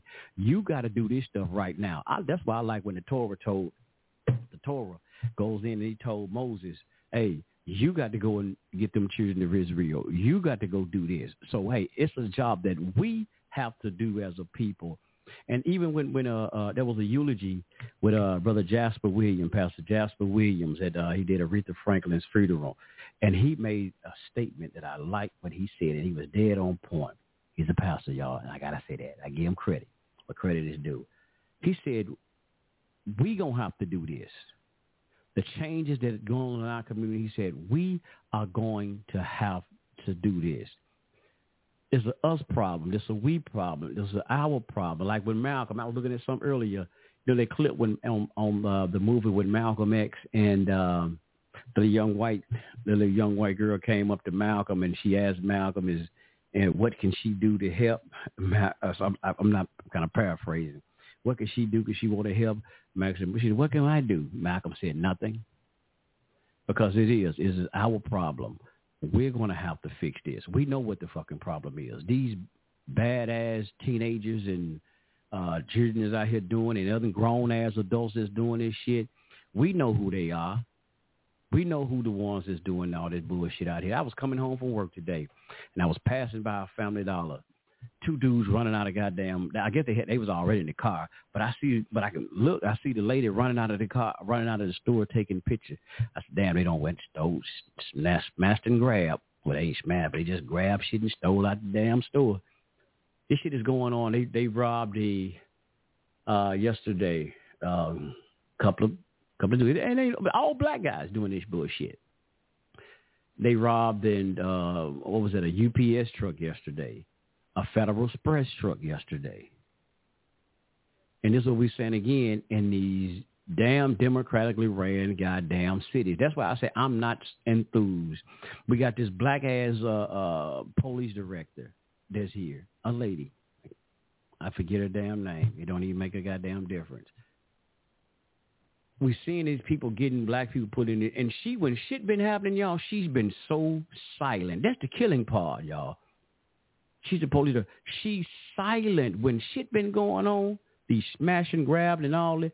She have been silent. They be like, where she at? Where she at? And it was a guy named Tony Armstrong when he was uh, the police director. I mean, I don't give a damn what happened. It seemed like if somebody jaywalked. That brother was on the television talking about somebody jaywalk. He was always on the television addressing the people. This woman, I don't give a goddamn what happened. You you you be hard pressed to find her ass coming out addressing the public. Addressing, but she don't come out and do shit. You don't see her. They have town hall meetings and different stuff. Her black ass ain't nowhere to be found. They've broken her house before. They she left her gun in the, in her car. They stole her gun out of her car. Now this is it's, it's crazy, man. That's why I said Paul Young. That's the new mayor, Paul Young. I don't look shit for really to change. Really in this city, for the best of black people in this fucking city, I don't. And uh, again, since just as you were talking about immigration, uh, one of my Hispanic brothers again, he told me, he was telling me about here they have some place here in this city where they have a lot of Cubans uh, in this city. He said one guy he know he get like they put him up in a, in a place to give him residence uh, for a year, free rent. And then give them like six hundred dollars uh, food stamp. Just, you know, that's for one male, a male. six hundred dollars food stamp, rent-free, and some other stuff. They get some Cubans for one year. After that, they, you know, they got to go fend, fend for themselves, he said. But damn, y'all, we here in America, we need help. We catch hell. We catch flat-out goddamn hell. Trying yep. to get anything. Ask them to build a community center in this in, in, in black neighborhood for the children to have some kind of program. Well, we don't seem to have the budget for that. But then they bring and drop off the busloads of fucking immigrants. Here's a billion dollars done popped out the goddamn somewhere. I don't know where it came from. All of a sudden, we don't found. Oh, we don't. I was going in the closet, the utility closet. Goddamn, there was a million dollars in there that we had forgot about. Mm-hmm. Yeah, right. I'm telling you, man, this black leadership ain't hitting on spit no more. I didn't. I didn't use profanity, y'all. It ain't hitting on shit no. Well, I'm gonna use it now. Look at it. I guess it, it ain't hitting on shit no more. If you want to do something, man, get y'all get something done, brothers and sisters. Get with people like mine who really, really want to do something and make some changes. But all this black leadership uh, thinking they're going to change some shit, y'all look at just just count the numbers, man. Like I said, put it on the scale of facts and weigh it out.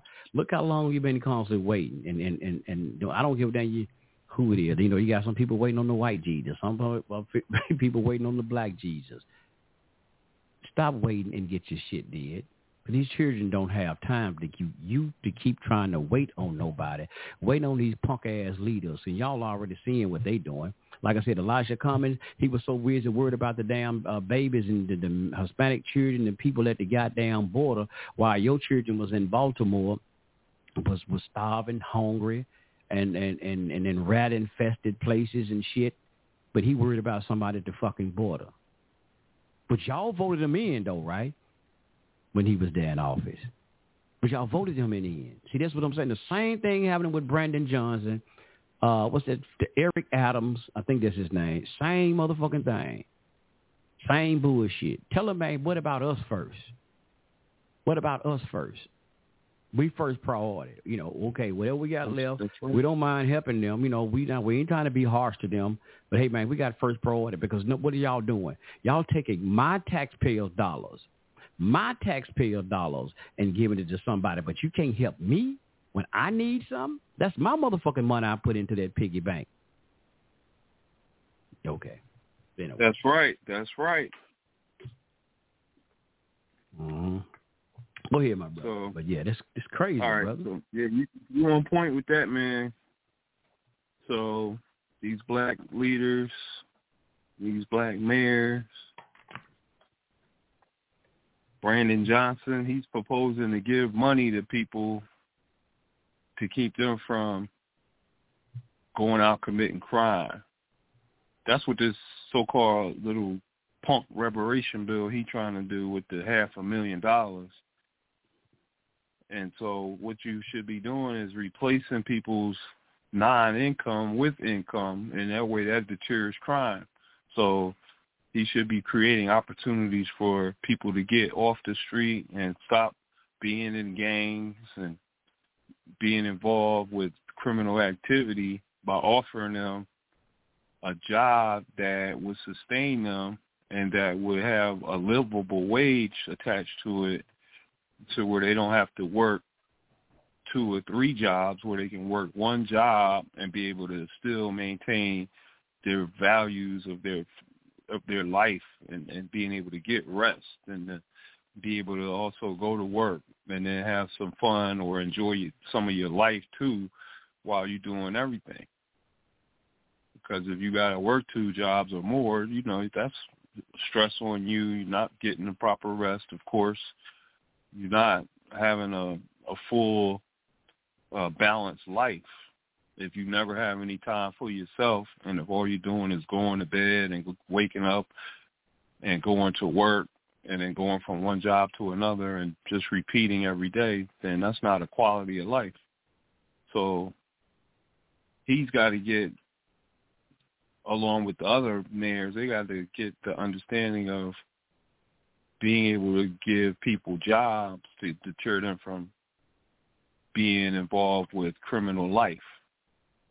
And there's a lot of that criminal life in these bigger black cities, and especially in Chicago, as I was listening to their radio station, that they were talking about how attachment to crime and criminal activity goes back over hundreds, over a hundred years. Like back into the late eighteen hundreds, they were talking about mobsters and gangsters even back then, before Al Capone and that. And then they got Al Capone times and that kind of gangster with the Italians and, and, and the mobs and the gangsters and that. And then people want to emulate that when they see it being introduced on the big screen. And so people type, you know, tend to uh, emulate different things Uh, and make it become life, where light imitates art. So you see it as art, but your life start imitating it if you watch it a lot or enough to where it influence your your thoughts. And so, yeah, I was listening to this pastor dude, and I called him, and I was like, uh, yeah. So he was like saying something about, and then he said, well, it'll be before, you know, I'll be waiting until Jesus come back. And then I'm like, okay, if you still waiting for Jesus to come back, then you're not going to see him, because he should already be back inside of yourself, inside of your chest, inside of your body, because this is how Jesus is, is going to, you know, is, is going to um, be back. So he's not going to come out the sky. He's going to come down into your heart or into your spirit. So this is the kind of way in which, if you were believing in Jesus, that if you believe in the principles of Jesus, that he would come back into you as the embodiment of what he represented. And even to say that greater works are in thee that than are in me. So he's, he's also suggesting to you that you can do better things or greater things than I did or am doing, or as it's spoken about me, there's greater works that are in you than are in me, if you, you know, take heed to that. And so, you know, I think I was speaking to this pastor dude or whatever, right? And so I even might have said, uh, you know, like where Jesus was saying how to not worship me, worship our Father who is in heaven. So, like, he's already saying, like, okay, our Father, that means all of us or everybody who believe in God, that our Father is in heaven, and that, you know, to worship our Father who is in heaven. And so not to worship a person or another man or something. Jesus was kind of saying, like, yo, don't worship me, like, worship our Father who is in heaven. Our Father, all of us. This is what he said. So that would make him an equal person as to you, even to say that you can even be better than he was in a way if you would uh, incorporate the ideas of righteousness in your life. Then that's what he based his life on, being righteous and being, you know, honest or truth, or, you know, being like just go, you know, to do, to, to operate off of like a justice, you know, like base where, you know, like you're trying to bring forth like a balance of truth and righteousness and whatnot. So that kind of thing is like, okay, it's something you have to understand, that to try to be the best person that you can be is what Jesus is saying here. Like, be the best person that you can be. And in that way, that would make you have greater works in yourself than in, even in myself, if you can be the best person that you can be. Because then now you're superseding what you, you know, you, you know, you're masking what you're, you never thought you might be capable of. So I kind of like, anytime I would read, or if I see the words written and read in the Bible, and that I identify real well, even though, you know, like you were saying earlier about me, it's like, you know, I'm not a real big Bible person, but somehow that Christ thing is inside me, like the way I'm trying to explain it to be in people and other people, and greater works are in you, if you would apply that, that, you know, just to kind of be raised a certain way, like, okay, my mother raised me to be honest and whatnot, and not to lie, and to be, you know, tell the truth, and she always, you know, be putting me on that type of a message, like, okay, the truth is going to set you free, so, you know, just, you know, be honest, no matter even if you did something wrong, just tell the truth, and then, you know, you'll be forgiven, you know, like that. So Uh, people still waiting for Jesus to come down out the sky, which is a problem, because that Christ has to come into you, or like I was told and explained to as a little kid and everything, you know, let Christ come into your heart. So if you can have that in your heart, then now, now you got that what you need, you see? So you got to have that in your heart, and you, you know, you accept, maybe, you know, you might know different things, and some things might not seem right, or names might not be right, or you might, okay, I can't embrace this certain name. And I've had that too, even with that, not wanting to say, okay, this name is Jesus and that, and, you know, certain things you might have a problem with, it, some kind of thing, but it's it's bigger than the, just that little name thing, because it's something more, it's something bigger than that name. Even though, you know, okay, I, I'd rather say this name, or I'd rather say that name, or this other name, but it all represents the same spirit of the creator of the universe that he wanted to have in all of our people when they can achieve that. So that's been my notion of it. Like, I see it written in red. It's like I have full understanding of it. Even though I'm not a Bible person, it all resonates so well with me when I see it written in red. Now, the written, being written in red, and it, and it, it dates back, and it would predate the Bible, and it would translate over into a, a greater, older tongue, and have same meanings. Uh, and still, um, you know, that same spirit of that was still in existence even then, even, even, you know, even prior, even before Christianity began, and that, and this type of a spirit of what that means to be connected to the Creator in such a way, and to have a, a better, you know, understanding about like just uh, what it is to be, you know, sharing the same time and space with just life, whether it's people or animals or whatever. You're trying to, you know, be in balance and in tune with everybody and that. So that's just one level on the plane that you can be on. Okay, but, you know, we have all kinds of things that come and interfere with people and cause all kinds of confusion and whatnot. And so that's, you know, kind of where we are and what we have. So it'd be kind of hard to get to where the peaceful place is, the holy place is, and that in the mind or in the mentality of what, you know, the real holy place is the holy attitude, the righteous mindset, the righteous attitude, the virtues of love, of the creator, the virtues of, of, of doing right and being right, being true, being honest. Um, so that's just kind of like something that just leads you to, you know, when we doing your, when you're doing ministry and you're doing different things, just like, okay, I kind of have an understanding of things because I was raised in church. And so even if I say I can't embrace this name or that name, and it's still, like I said, there's something greater than the name about the whole experience of that spirit, the great spirit. You know, it, it, that's really more bigger than any, any kind. You don't even have to put a name on that. You could just go with that.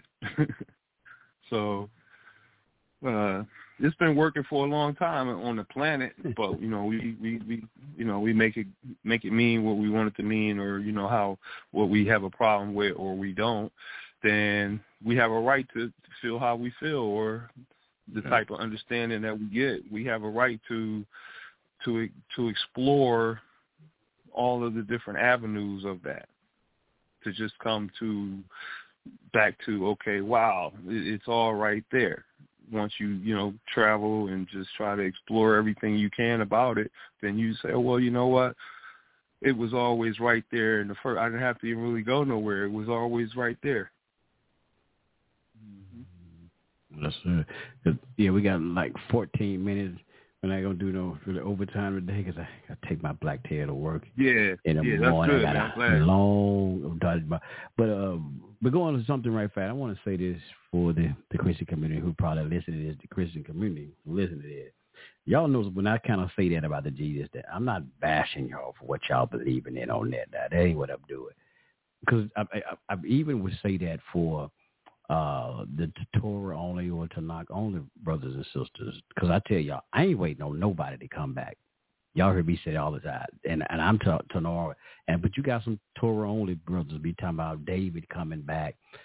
Listen, y'all, them folk gone. But I'm saying, because all of this, no matter what you believing, all of it is based upon uh, again, uh, making it better you. And I got a clip I want to play before we get out of here though. It's basically, basically building a better you and having you to become a better person. So it's no matter what, it's all about you learning the principles of these stories. That's it. Learning the principles of these stories and seeing how to make and shape a better you. That's what it's about. And and so, well, like I said, Justice said, well, I don't give a damn you're saying Jesus, Yahshua, Yahweh Shai, Yahweh, Yahuwah, Yahweh. Listen, it, we we speak in like we speak in different dialects and languages, and that's all it's about. So I don't get caught up in all of that either. Uh, but I try to learn the principles of these stories and help and see how these stories I can use these things to make a better me. That's it. I ain't, I ain't caught up in all of those. I'm going to play this right. I hadn't got a chance to listen to this, Justice, so we listened to this for the first time all together. It's just a little short YouTube all right. little clip right fast. It ain't that long. Jay. Talk to you black people. We tired of frying chicken to bury you. Now, you got all them purses and all that gold and all that hair and all them cars and all them rims and all them belt buckles, but then when it comes time to go to the dentist, you need a prayer meeting? You have no business with a Louis Vuitton purse and a cavity. I don't care what you say. Get the cavity fixed and then go get a Michael Kors. Do something with your life. Now, if you want a pastor, let me know. If you want me to just come up here and make you happy, we got to get a structure for our life. Some some stuff you don't need to pray about. You just need a structure. Amen. I don't have to pray to pay my bills. I got a structure. I pray for stuff like, Lord, let my mama have long life. I pray, Lord, make sure these cars don't hit me when I'm on the road. Lord, make sure lightning don't strike the house. Lord, make sure I, I got my prayer set up for stuff that my structure can't handle. Talk to you. Yes, sir. There was, a, I liked it. There was some off of the Tatum channel. He said, "Pastor went off." Hey, I like that though. Like you said, is is that's what that's what's wrong with a lot of stuff. People don't have structure. Like I said, and that's crazy too. And I'm gonna go go with what he said right fast. People be around here praying, Lord, give me help me pay my bill, give me the finances. Get up off your behind and get out here and get your do what you got to do, and and do that. Like I said, I would pray, well, Most High, thank you and give me the strength to go do this so I can be able to go out, you know, and go to work today and get this money so I can pay my bills or pay the light bill, feed my family. Just give me the strength. Like, like uh, who was it? Uh, James Brown said, I don't need you to give me nothing. Open up the door. I get it myself. All I'm asked to do the Most High, just give me the breath. That's opening up the door right there. And from there, I'm gone. I'm gone. Just give me the strength to protect me from out here, man, these crazies out here, from this wicked evilness and I, everything else, I'm on it. But, hey, you got to be able to do it yourself. Like he said, have structure. And that's the problem I'm saying. We're not having, people are not having structure. Their priorities are in the wrong place. Priorities in the wrong place. And so, like I said, we, we, we have a lot to do, like I said, you know, and um, trying to get it right. We're going to get it right. We're going to get it right somehow. And I'm not saying everybody. It's going to be a few of us going to get it right. But we have to be the trendsetters. Not like these crazy asses that we seeing out here in Hollywood and the music industries was the righteous ones. So we got to be trendsetters. So don't think everybody going to jump on board and get it. But whoever else do. Like I said, if you can get one, you've done your job. You get one, you did your job. So that's that's it. Don't worry about everybody else. Everybody, some people ain't going to get it. Some people ain't going to catch on. But it's like, uh, let me end. We got nine minutes. And I was bringing this out to some of the kids at work. And I remember Doctor York even brought this out a long time ago. He was talking about, you know, you read in the book of Genesis, um, that was said, I will put enmity between the woman's seed and the serpent seed. And I, I think people missed that seed prod. The seed, we know what is your offspring. So if we said the woman's seed and the serpent seed, uh, he was saying the, the serpent has a seed. Now, most people say y'all serve the serpent, y'all might say the devil or all this stuff, Iblis in Islam. So there's agreeable uh, seed and a disagreeable seed. So some people out here, y'all, don't think everybody going to be on your team. We all just going to all be team good. There's some evil, wicked-ass, no-good-ass people out here just, just by nature. I'm just got to say it, y'all. So don't think just because they skin folks, as Doctor King said again, I got to keep saying that, just because they skin folk, don't think they're going to be on your team. Because, again, we go back to the teaching of Honorable Elijah Muhammad now. He did say when Yaqub, Yaqub grafted the devil, what did he have to get that devil out of? Now, he said the devil was a white man, but he was grafted out of something, though. Out of the germ of what? A black person. So if he grafted that, just made a copy, it had to have been devil in the black man. That's why Doctor York even came and said, again, y'all, we see you, black devil. I'm just trying to tell y'all. So some of these black-ass leaders, some of these black-ass politicians, some of these black-ass preachers, some of these just whoever they are, don't think they up there for good. It happened, get the cheerleading, jumping up and down like the Dallas Cowgirl cheerleaders and all that shit because you see a black person. Oh, we got a black person on the office. Oh, they ain't hitting something. Look, y'all had that same shit. You cried and, and everything else when Barack Obama got in office. How did it work out for y'all? How did it work out for black folks? Uh, y'all didn't hear me say that out loud, did it? Uh, uh, brother, just you can go ahead. We got seven minutes. You can go and end us out. You are, brother. I'm just saying, y'all, how did it Philly, end up Philly. for us? So he got his first black mayor back in like nineteen eighty, right? And and in eighty-three, they they convinced this black man to bomb a neighborhood of black people who were trying to live off the grid. What? And just yeah, yeah. His Hell name was Mayor no. Wilson Good. Yeah, they Yeah, so they dropped uh, some explosives over a house that these people were living in, and they made them mm-hmm. all out to be boogie boogie men and women, like saying, "Oh, mm. well, they're, you know, they're not paying electric bills, or they, you know, they're growing their own food out in the back of their yard, and they're not buying food out the store, and they just getting water down at the creek, and they're not, you know, having water or nothing, or whatever they was doing." They said they didn't, you know, weren't living right. They so, were, damn. So they, they so they, um, system. Yeah, they had their hair growing out like dreads, you know, like dreadlocks and whatnot. So yeah. all the kids had like little, little, you know, little dreadlocks, and the parents had dreadlocks and stuff. And the man name was John Africa, who was the leader of this group. I was a black. I was and, dreadlocks. So it was a black black folk. Yeah.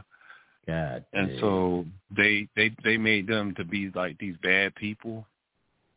And then they had like a little handgun or something to protect their house. Where they said, "Oh, they had these guns, and they ain't had but like a gun." They dropped the wow. bomb on the house and killed eleven men, women, and children that day. May thirteenth, nineteen eighty-five, it was, something like that. Damn. And cold-blooded.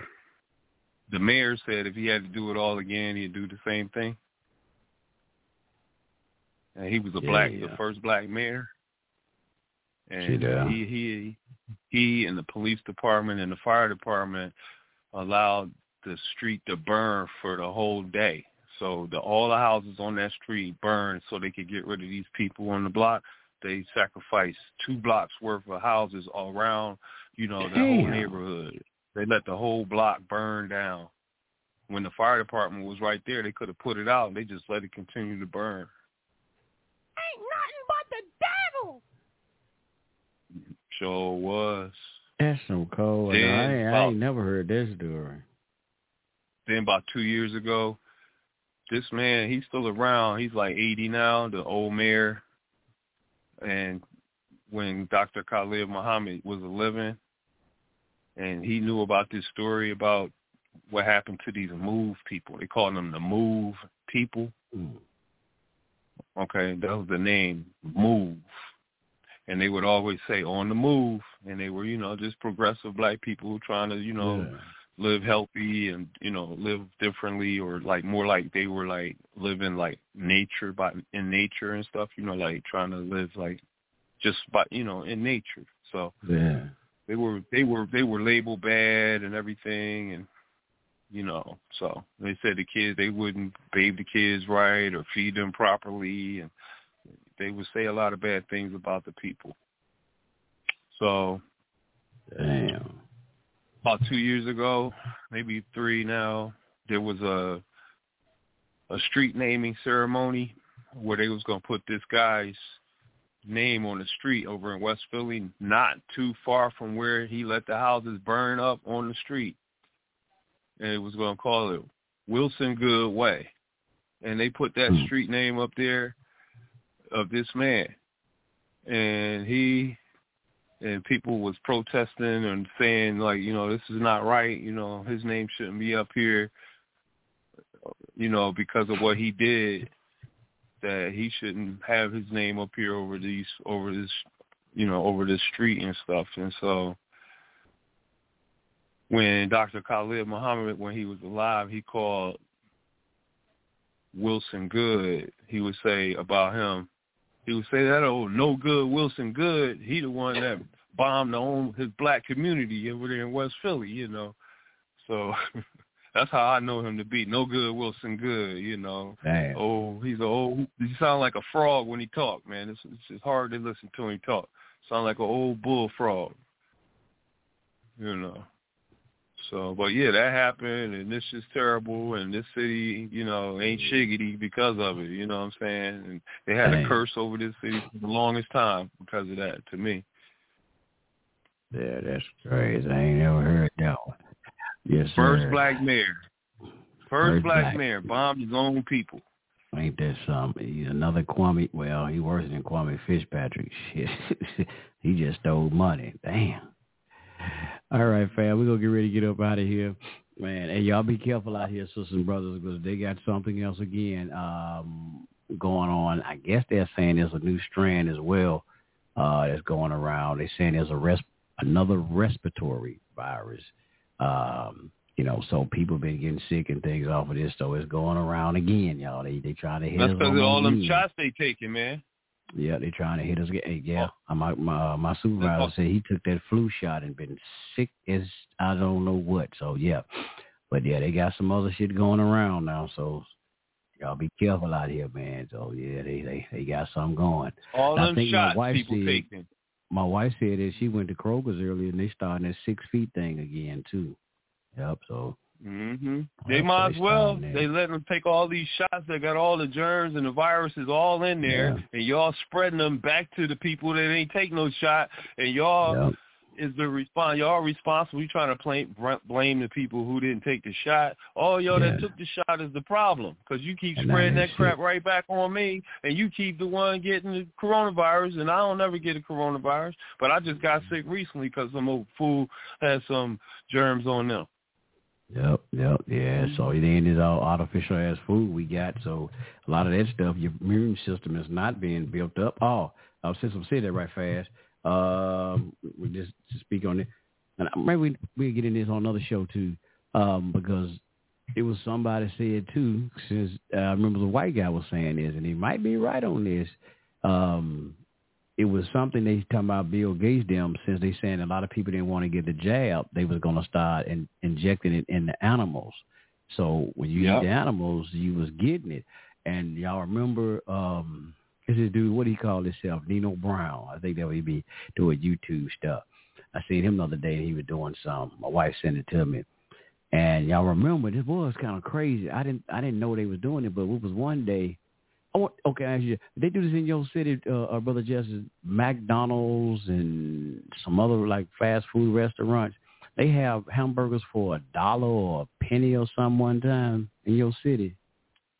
They this have been doing that. Year. They had them uh, Wendy's over there for one penny. If you buy Wendy's. one, you get the second one for one penny or something. Damn. I know McDonald's had some stuff like that for a quarter or something they had. I didn't even know nothing about it. My wife had told me about it. I said, damn, I ain't heard nothing. Yeah. And no, so you know uh, old Bill Gates, crooked ass, uh, what, they, what they call him, incredible, credible meat, credible burgers and all whatever this shit. Yeah. Making them. So, yeah. So, you know, like this. Nah, they heard it. I don't know if I got that clip on my, let me see if I find it right fast. I might have it on my Instagram still. Let me check right fast.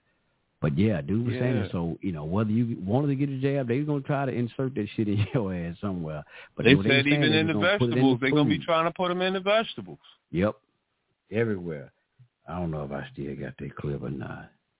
But it's an old clip. No, I don't think yeah. I still have it.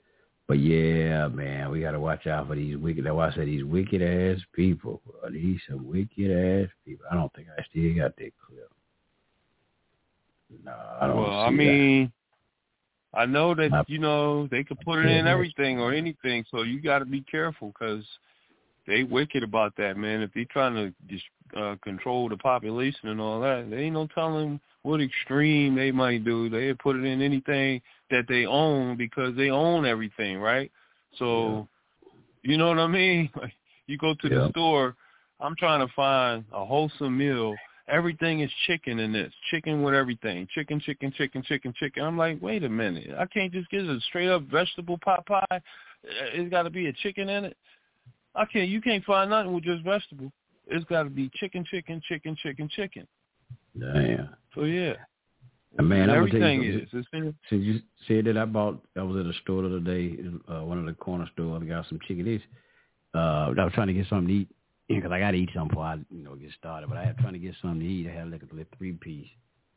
And I had a drumstick, and I had something, something with a wing and a breast or something, thigh, something. Man, the leg was cool. I bit into that damn leg. I'm like, God, bruh. I, I, like I, I was, I told everybody, where I was like, man, that, that chicken tasted dead. Well, I mean, when I mean taste dead, bruh, like, you know, like it tasted like it was a dead body. That shit, bruh, I hurried up and threw that shit away and spit it out. It, uh, bruh, it had a sour I mean, it actually had a dead taste to it, like something was dead. Right. Like, God, like it was a clone, a clone taste. Bro, I don't know what, and dude at work was like, hey, bro, yeah, that, that place there, man, they been messed up with that chicken. He like, he said, yeah, the legs be straight. He's like, yeah, anything outside of the legs? I'm like, that crispy, they call it crispy chicken. I think it's not, yeah. That shit, bro, I like, God damn, I about to almost threw up. Excuse my language, finna about to eat. That shit, man, I yeah, was like, man, what the I mean, hell? I think, I, I, I think the creator, I, I thank the creator for, you know, Uh, helping me to stop eating chicken and, and meat and stuff like yeah, in nineteen ninety. Man. So like, okay, all right. So I don't have to worry about that, at least that aspect of anything. So I'm not about to eat anything like that because I haven't eaten it since nineteen ninety. Well, I'm gonna eat some chicken or anything. I'm not doing it. It's not even a thought. Nothing's a thought no more almost. It's just like, okay, that's not food in my mind in a sense. It's, it's something else. I don't know what y'all doing. I, I don't even think the same way as people who eat meat anymore. I have a whole nother way of thinking. So I thank the creator for at least keeping me from being having to worry about what the hell I'm eating. Because I don't hardly eat that much anyway. I'm going to eat one meal a day practically or primarily. Today I got the best meal of the year already, just so far, right? Because right. I went to my favorite, my favorite Indian restaurant, and they have this, what you know, they they help, they have every all this healthy food and everything. So I had this great healthy choice of food and everything, and I've eaten half of it already, and it was just so delicious. And I'll probably finish it off either tonight or tomorrow. But just to have one great meal in a day, that'll sustain you. And, and you don't have to have meat involved with it, and just as long as it's good food and healthy and that. So what I got today is top of the line. Now, I got middle of the line off of a food truck the other day with some rice and beans and some salad and that, and, you know, in there. And even he had some fish, and I even tried the fish. It was, he said it was tilapia or whatever, right? So I went on and gave it a try. Halfway decent meal, but not up to the degree of what I'm eating tonight. Like, okay, I'm eating top of the line right now because it just it's so it's just perfect to me. It's the best. You could feel the health in it. You know, it's it's just great. So, uh, we gotta watch what we eat. We gotta watch these big conglomerates and these people, these uh, these these these elitists. These people who want to control and influence the world just because they have a whole, whole lot of money. They're going to buy up all this farmland and then do fake food and take away the rights of other people to grow their own food and do all kinds of wicked, evil things that, you know, you shouldn't be doing just because you got money now. You got all this power that you're abusing and misusing and causing humanity to decline and to be in big trouble just because of a few wicked, evil, wicked, evil people. Wicked, evil. I want to cuss, but I try to I'm trying to hold out on that one. But yeah, there's a few up at the top. They got all this money and they ruining the world for the rest of us just because of their greed.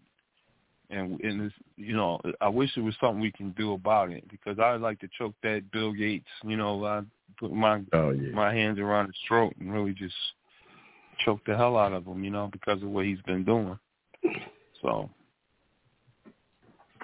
anyway, that, that's enough about that. I didn't want to hold you too long. I know you got to get up early, my brother. And, uh, oh, yes, sir. Yes, show. sir. All right, yeah, and, man. I'm going to go ahead and get me some water before I go to bed. Sir.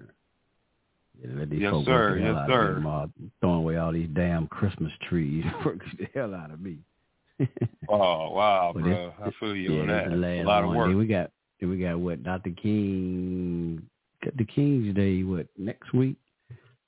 That's like yeah. on the twentieth, something like that. That's his birthday, I think. Well, I, you know what, they be moving it, bro. That's what I always thought. It's, it's on the uh, the fifteenth this year. It never stays the same. They are now. I always thought that, but they say it's the third, the third Monday.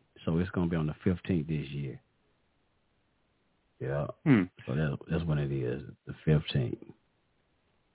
I thought that's his birthday was the fifteenth, and then they celebrate on the twentieth. But I might, you know, that's probably yeah, they, wrong. But see, that's what I always thought. It was just a, I get, I thought, but now it actually falls on, it falls on a uh, Monday, fifteenth, which is on a Monday. Yep, Doctor King's Day. I'm looking at it because I was trying to see what day we was going to be off. You're right. I just looked at the calendar. You're right about it. It does fall right yeah. there on that fifteenth. So. Yep. So, yeah, that's, that's it.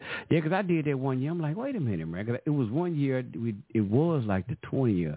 So I was looking for it to be on the twentieth again. Like, he said, no, man, we're going to be on Monday. I'm like, damn, wait a minute.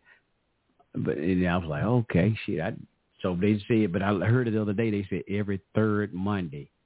So that's how I, was, I know now to keep up. Well, yeah, this year it happened to fall the way it fell, which is perfect for him and his birthday because it's on the same day. It's a celebration and a holiday.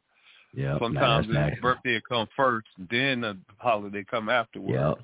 Yeah. Yep. So being so, exactly. so this is a leap year, the leap year made it line up right with the same uh, day. Okay. So yeah, so we actually you actually have his birthday this year. yeah. Yeah. yeah. And somebody going to miss a birthday this year because the twenty-ninth of February, or, yeah, no, it's, gonna, it's not going to be there. oh, damn. That's I think it's always people. twenty-eight days, and then it's twenty-nine. So maybe this oh, is yeah. the one year there is twenty-nine days. Yep. There is You're twenty-nine right. days. It's yeah. twenty-nine days on here. Yeah. See, I rarely look at a damn calendar, but, yeah, you're right. I twenty-nine. Do, too, but I always remember that leap year stuff. I always stuck oh, okay. with me. You know, wow. Damn. All right, let me get up out of here. I got to get up out of here and get my little black tail somewhere. And, all right, brother. Yeah, man, go ahead and get up on them blankets real good, man. You rest, you know, rest your body. Get up ready, yeah, get ready I'll to be go up for strong. It, man. I'll be up for it, man. I still got to got to catch the rest of this Tigers game before I go to bed. They on now. They're coming oh, out okay. of halftime, so I get a chance to watch that, and I'm gone. All right, brothers and sisters, we'll be back. I don't know exactly what day. Uh, like I said, well, got to get this holiday out of holiday schedule out of the way, um, and then well next week I'll be good because uh, I was out come on Friday, but hell I got to work, so uh, Saturday to make up for this damn holiday. It was off New Year's, but anyway, so we'll get this schedule going and have some days that we'll be on. Um, I know we'll have some days with Justice we'll be coming on. Then I probably throw in some days I come on and slide in by myself, you know, to keep. Keep you know keep y'all informed on some stuff, you know, keep more content and conversation going instead of more than one day a week. But um, hope we can get that going, y'all. So we see y'all next time, and we out of here. All right, peace, y'all. Have a wonderful night. Be safe. Stay warm. It is cold, y'all. It is cold out there. All right, peace, fam. Peace. Peace. Oh, I say it, I say it again. You've been had. You've been took.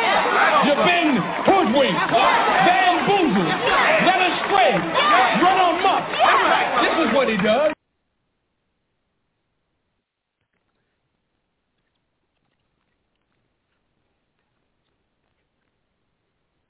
With the Lucky Land Slots, you can get lucky just about anywhere. This is your captain speaking. Uh, we've got clear runway and the weather's fine, but we're just going to circle up here a while and uh, get lucky. No, no, nothing like that. It's just these cash prizes add up quick. So I suggest you sit back, keep your tray table upright, and start getting lucky.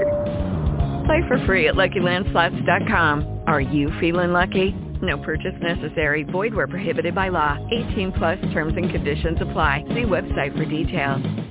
Hello, it is Ryan, and I was on a flight the other day playing one of my favorite social spin slot games on Chumba Casino dot com. I looked over at the person sitting next to me, and you know what they were doing? They were also playing Chumba Casino. Coincidence? I think not. Everybody's loving having fun with it. Chumba Casino is home to hundreds of casino-style games that you can play for free anytime, anywhere, even at thirty thousand feet. So sign up now at Chumba Casino dot com to claim your free welcome bonus. That's Chumba Casino dot com and live the Chumba life. No purchase necessary. V G W Group. Void where prohibited by law. See terms and conditions. eighteen plus.